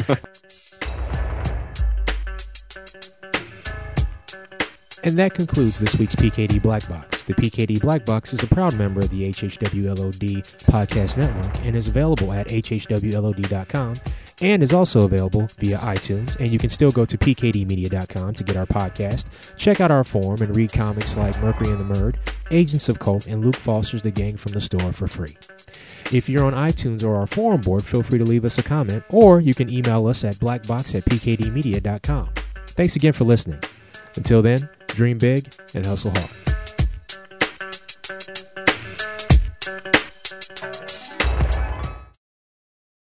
The dream, dream scene.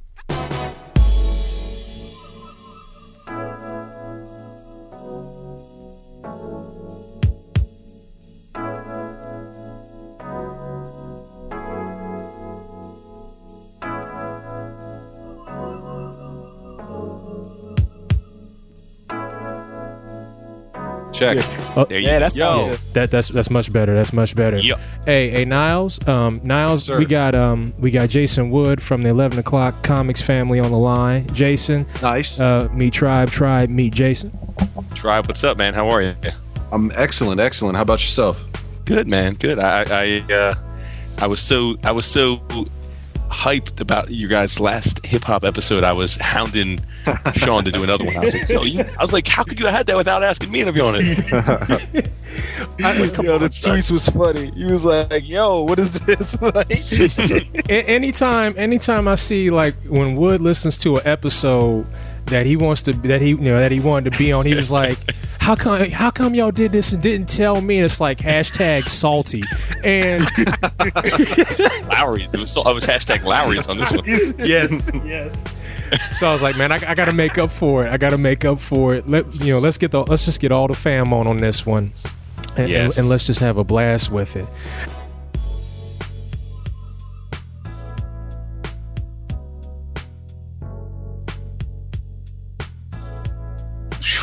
Layaway up and down the, the, the countryside. Yo, man, lay. I mean, you know what? I ain't gonna front. During the '80s and like mid '90s, layaway was my shit. I am. Well, see, we're the same age, and I, I, I didn't. I grew up pretty, pretty poor. I didn't know I was poor though. Like in retrospect, I was poor. Yeah. and uh, and we, we were big fans of layaway in my house, and I didn't really. I just thought that was normal. Yeah. Like I thought that was like, Mom, can I get this GI Joe? Oh, we'll put it on layaway. On Oh, nice. Yes. But then, like, I started going to school, and my friends were like, "Layaway? What are you poor?" And I'm like, "I, I don't know. Am I?" I'm like, "I guess so." like, I don't know. I'm still gonna get that that that that HISS tank though. Mm-hmm. Just gonna take a couple weeks. That's right. I mean, hey, that's how I got my Ace. Uh, that's how I got my Sky Striker with Ace. Mm-hmm. That's that's how I got my early Transformers. That's how I got my Joes. Yes.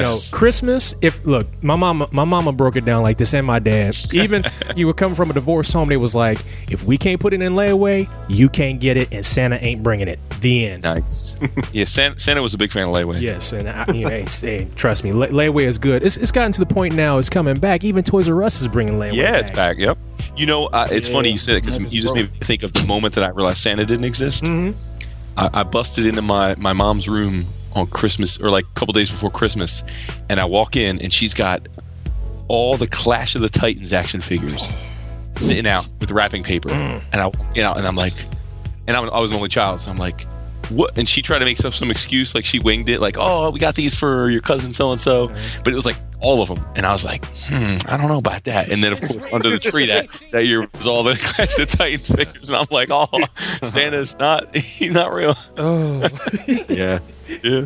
Yeah, I had a I, a similar experience. I was way too old. First off, I was like twelve.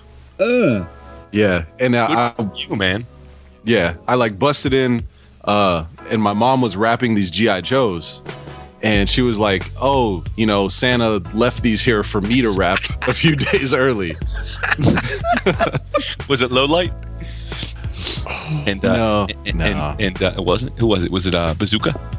It wasn't Bazooka. You know who it was? It was Storm Shadow Mm-hmm. and uh, what's the Annihilus? no, no, uh, Globulus. No, Annihilator. Oh, no, okay. That's the one. Oh, okay. Yeah, and Undertow. Oh oh yes, Undertow. Yes. Nice. Yes, I, Yeah. I got um Fred Chow, I think, to do an Undertow uh, sketch card for me a few years back. Nice. Oh, nice. Oh, you, you're you're a Joe fan. You'll appreciate this, Shawn. I got um, I got Robert Atkins doing a doing a um a, a, a a Firefly versus Beachhead uh, cover mock-up. Oh, for- that sounds awesome. Yes. See, now I have hashtag Lawry's right now. See, that's tight. That is airtight.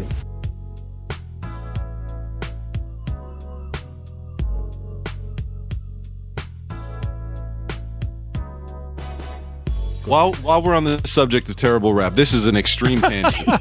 um, I was driving through New York like years and years and years ago, and I always like to put it on Hot 97 because late at night they play the worst shit I've ever heard in my entire life. And there was a song that I heard on the radio. This guy was in the studio, and he was some some local guy, and his song came on.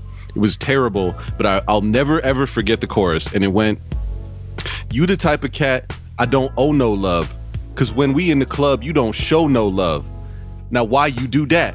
Now you can't go home cause I put about two in your hat. and there's there's so much wrong with that. Like first of all, you never say about two because two is a very specific number. There's no confusion. Um, and there's just it it was terrible and i'm wondering if anybody out there knows what this song is because it's been like 10 years and i've never heard it again and i really really want to oh and the saddest thing was like he was in the studio and the dj like he heard the song he played the song and he he had to be like yo yo i don't ever hear anybody hating on you which is like the most backhanded way of saying like nobody is talking about you if anybody out there has heard that song, knows what it is, please, please holler at me on Twitter at Tribe11, and I will, uh, I will make sure you are rewarded greatly.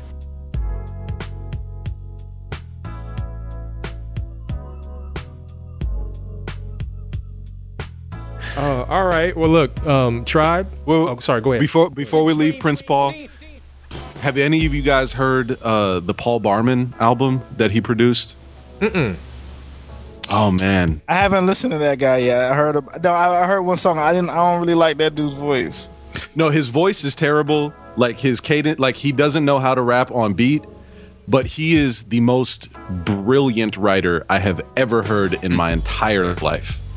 Like he says, he says on one of the songs, and Prince Paul produced the entire record, and you know he's, it's called Paullelujah because it's, it's Prince Paul and Paul Barman. and, uh, I might have to listen to it just because. yeah, it, oh, no, me too. like even if you even if you can't get with Paul Barman's voice, like you have to like the beats on it are so amazing, and it's like Prince Paul at his most boom bap, like traditional hip hop, and it's it's so good because you really like you have to look now to get that from Prince Paul. But one of the, one of the lines that Paul Barman says that I, I always remember is uh, he's he's also a writer for the Village Voice in New York, so he's like hella political when he wants to be. Most of the time, he's just being really stupid. But he says, uh, "You make my karma puke. You who refuse to disarm a nuke and keep printing Marmaduke." Oh boy. oh boy. Wow. Wood is not feeling that, sir.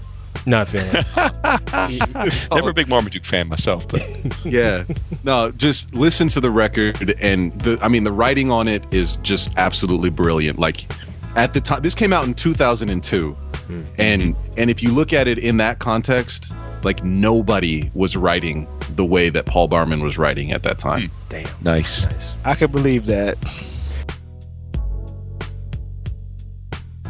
Listen, you gotta understand. My dad and my mom, when they were together, and I didn't want to eat my dinner because I didn't like what was cooked, they would leave me in the kitchen and force me to eat my dinner, and I couldn't leave the table until they um until I ate. So they would be in the living room, which wasn't too far.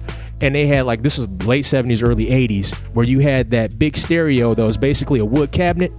Yes. and it had a record player, a tape player, and an eight track. Okay, and they would put on the Teddy Pendergrass record. So you know, I heard "Love TKO" many a times, and and uh, turn off the lights. And so I would just like start like mocking Teddy when you know I wouldn't eat my dinner, and I could hear my parents laughing. You know, but they'd be like, "Eat your dinner, boy." But um, you know, so no man, shit is just stuck in my head. But um,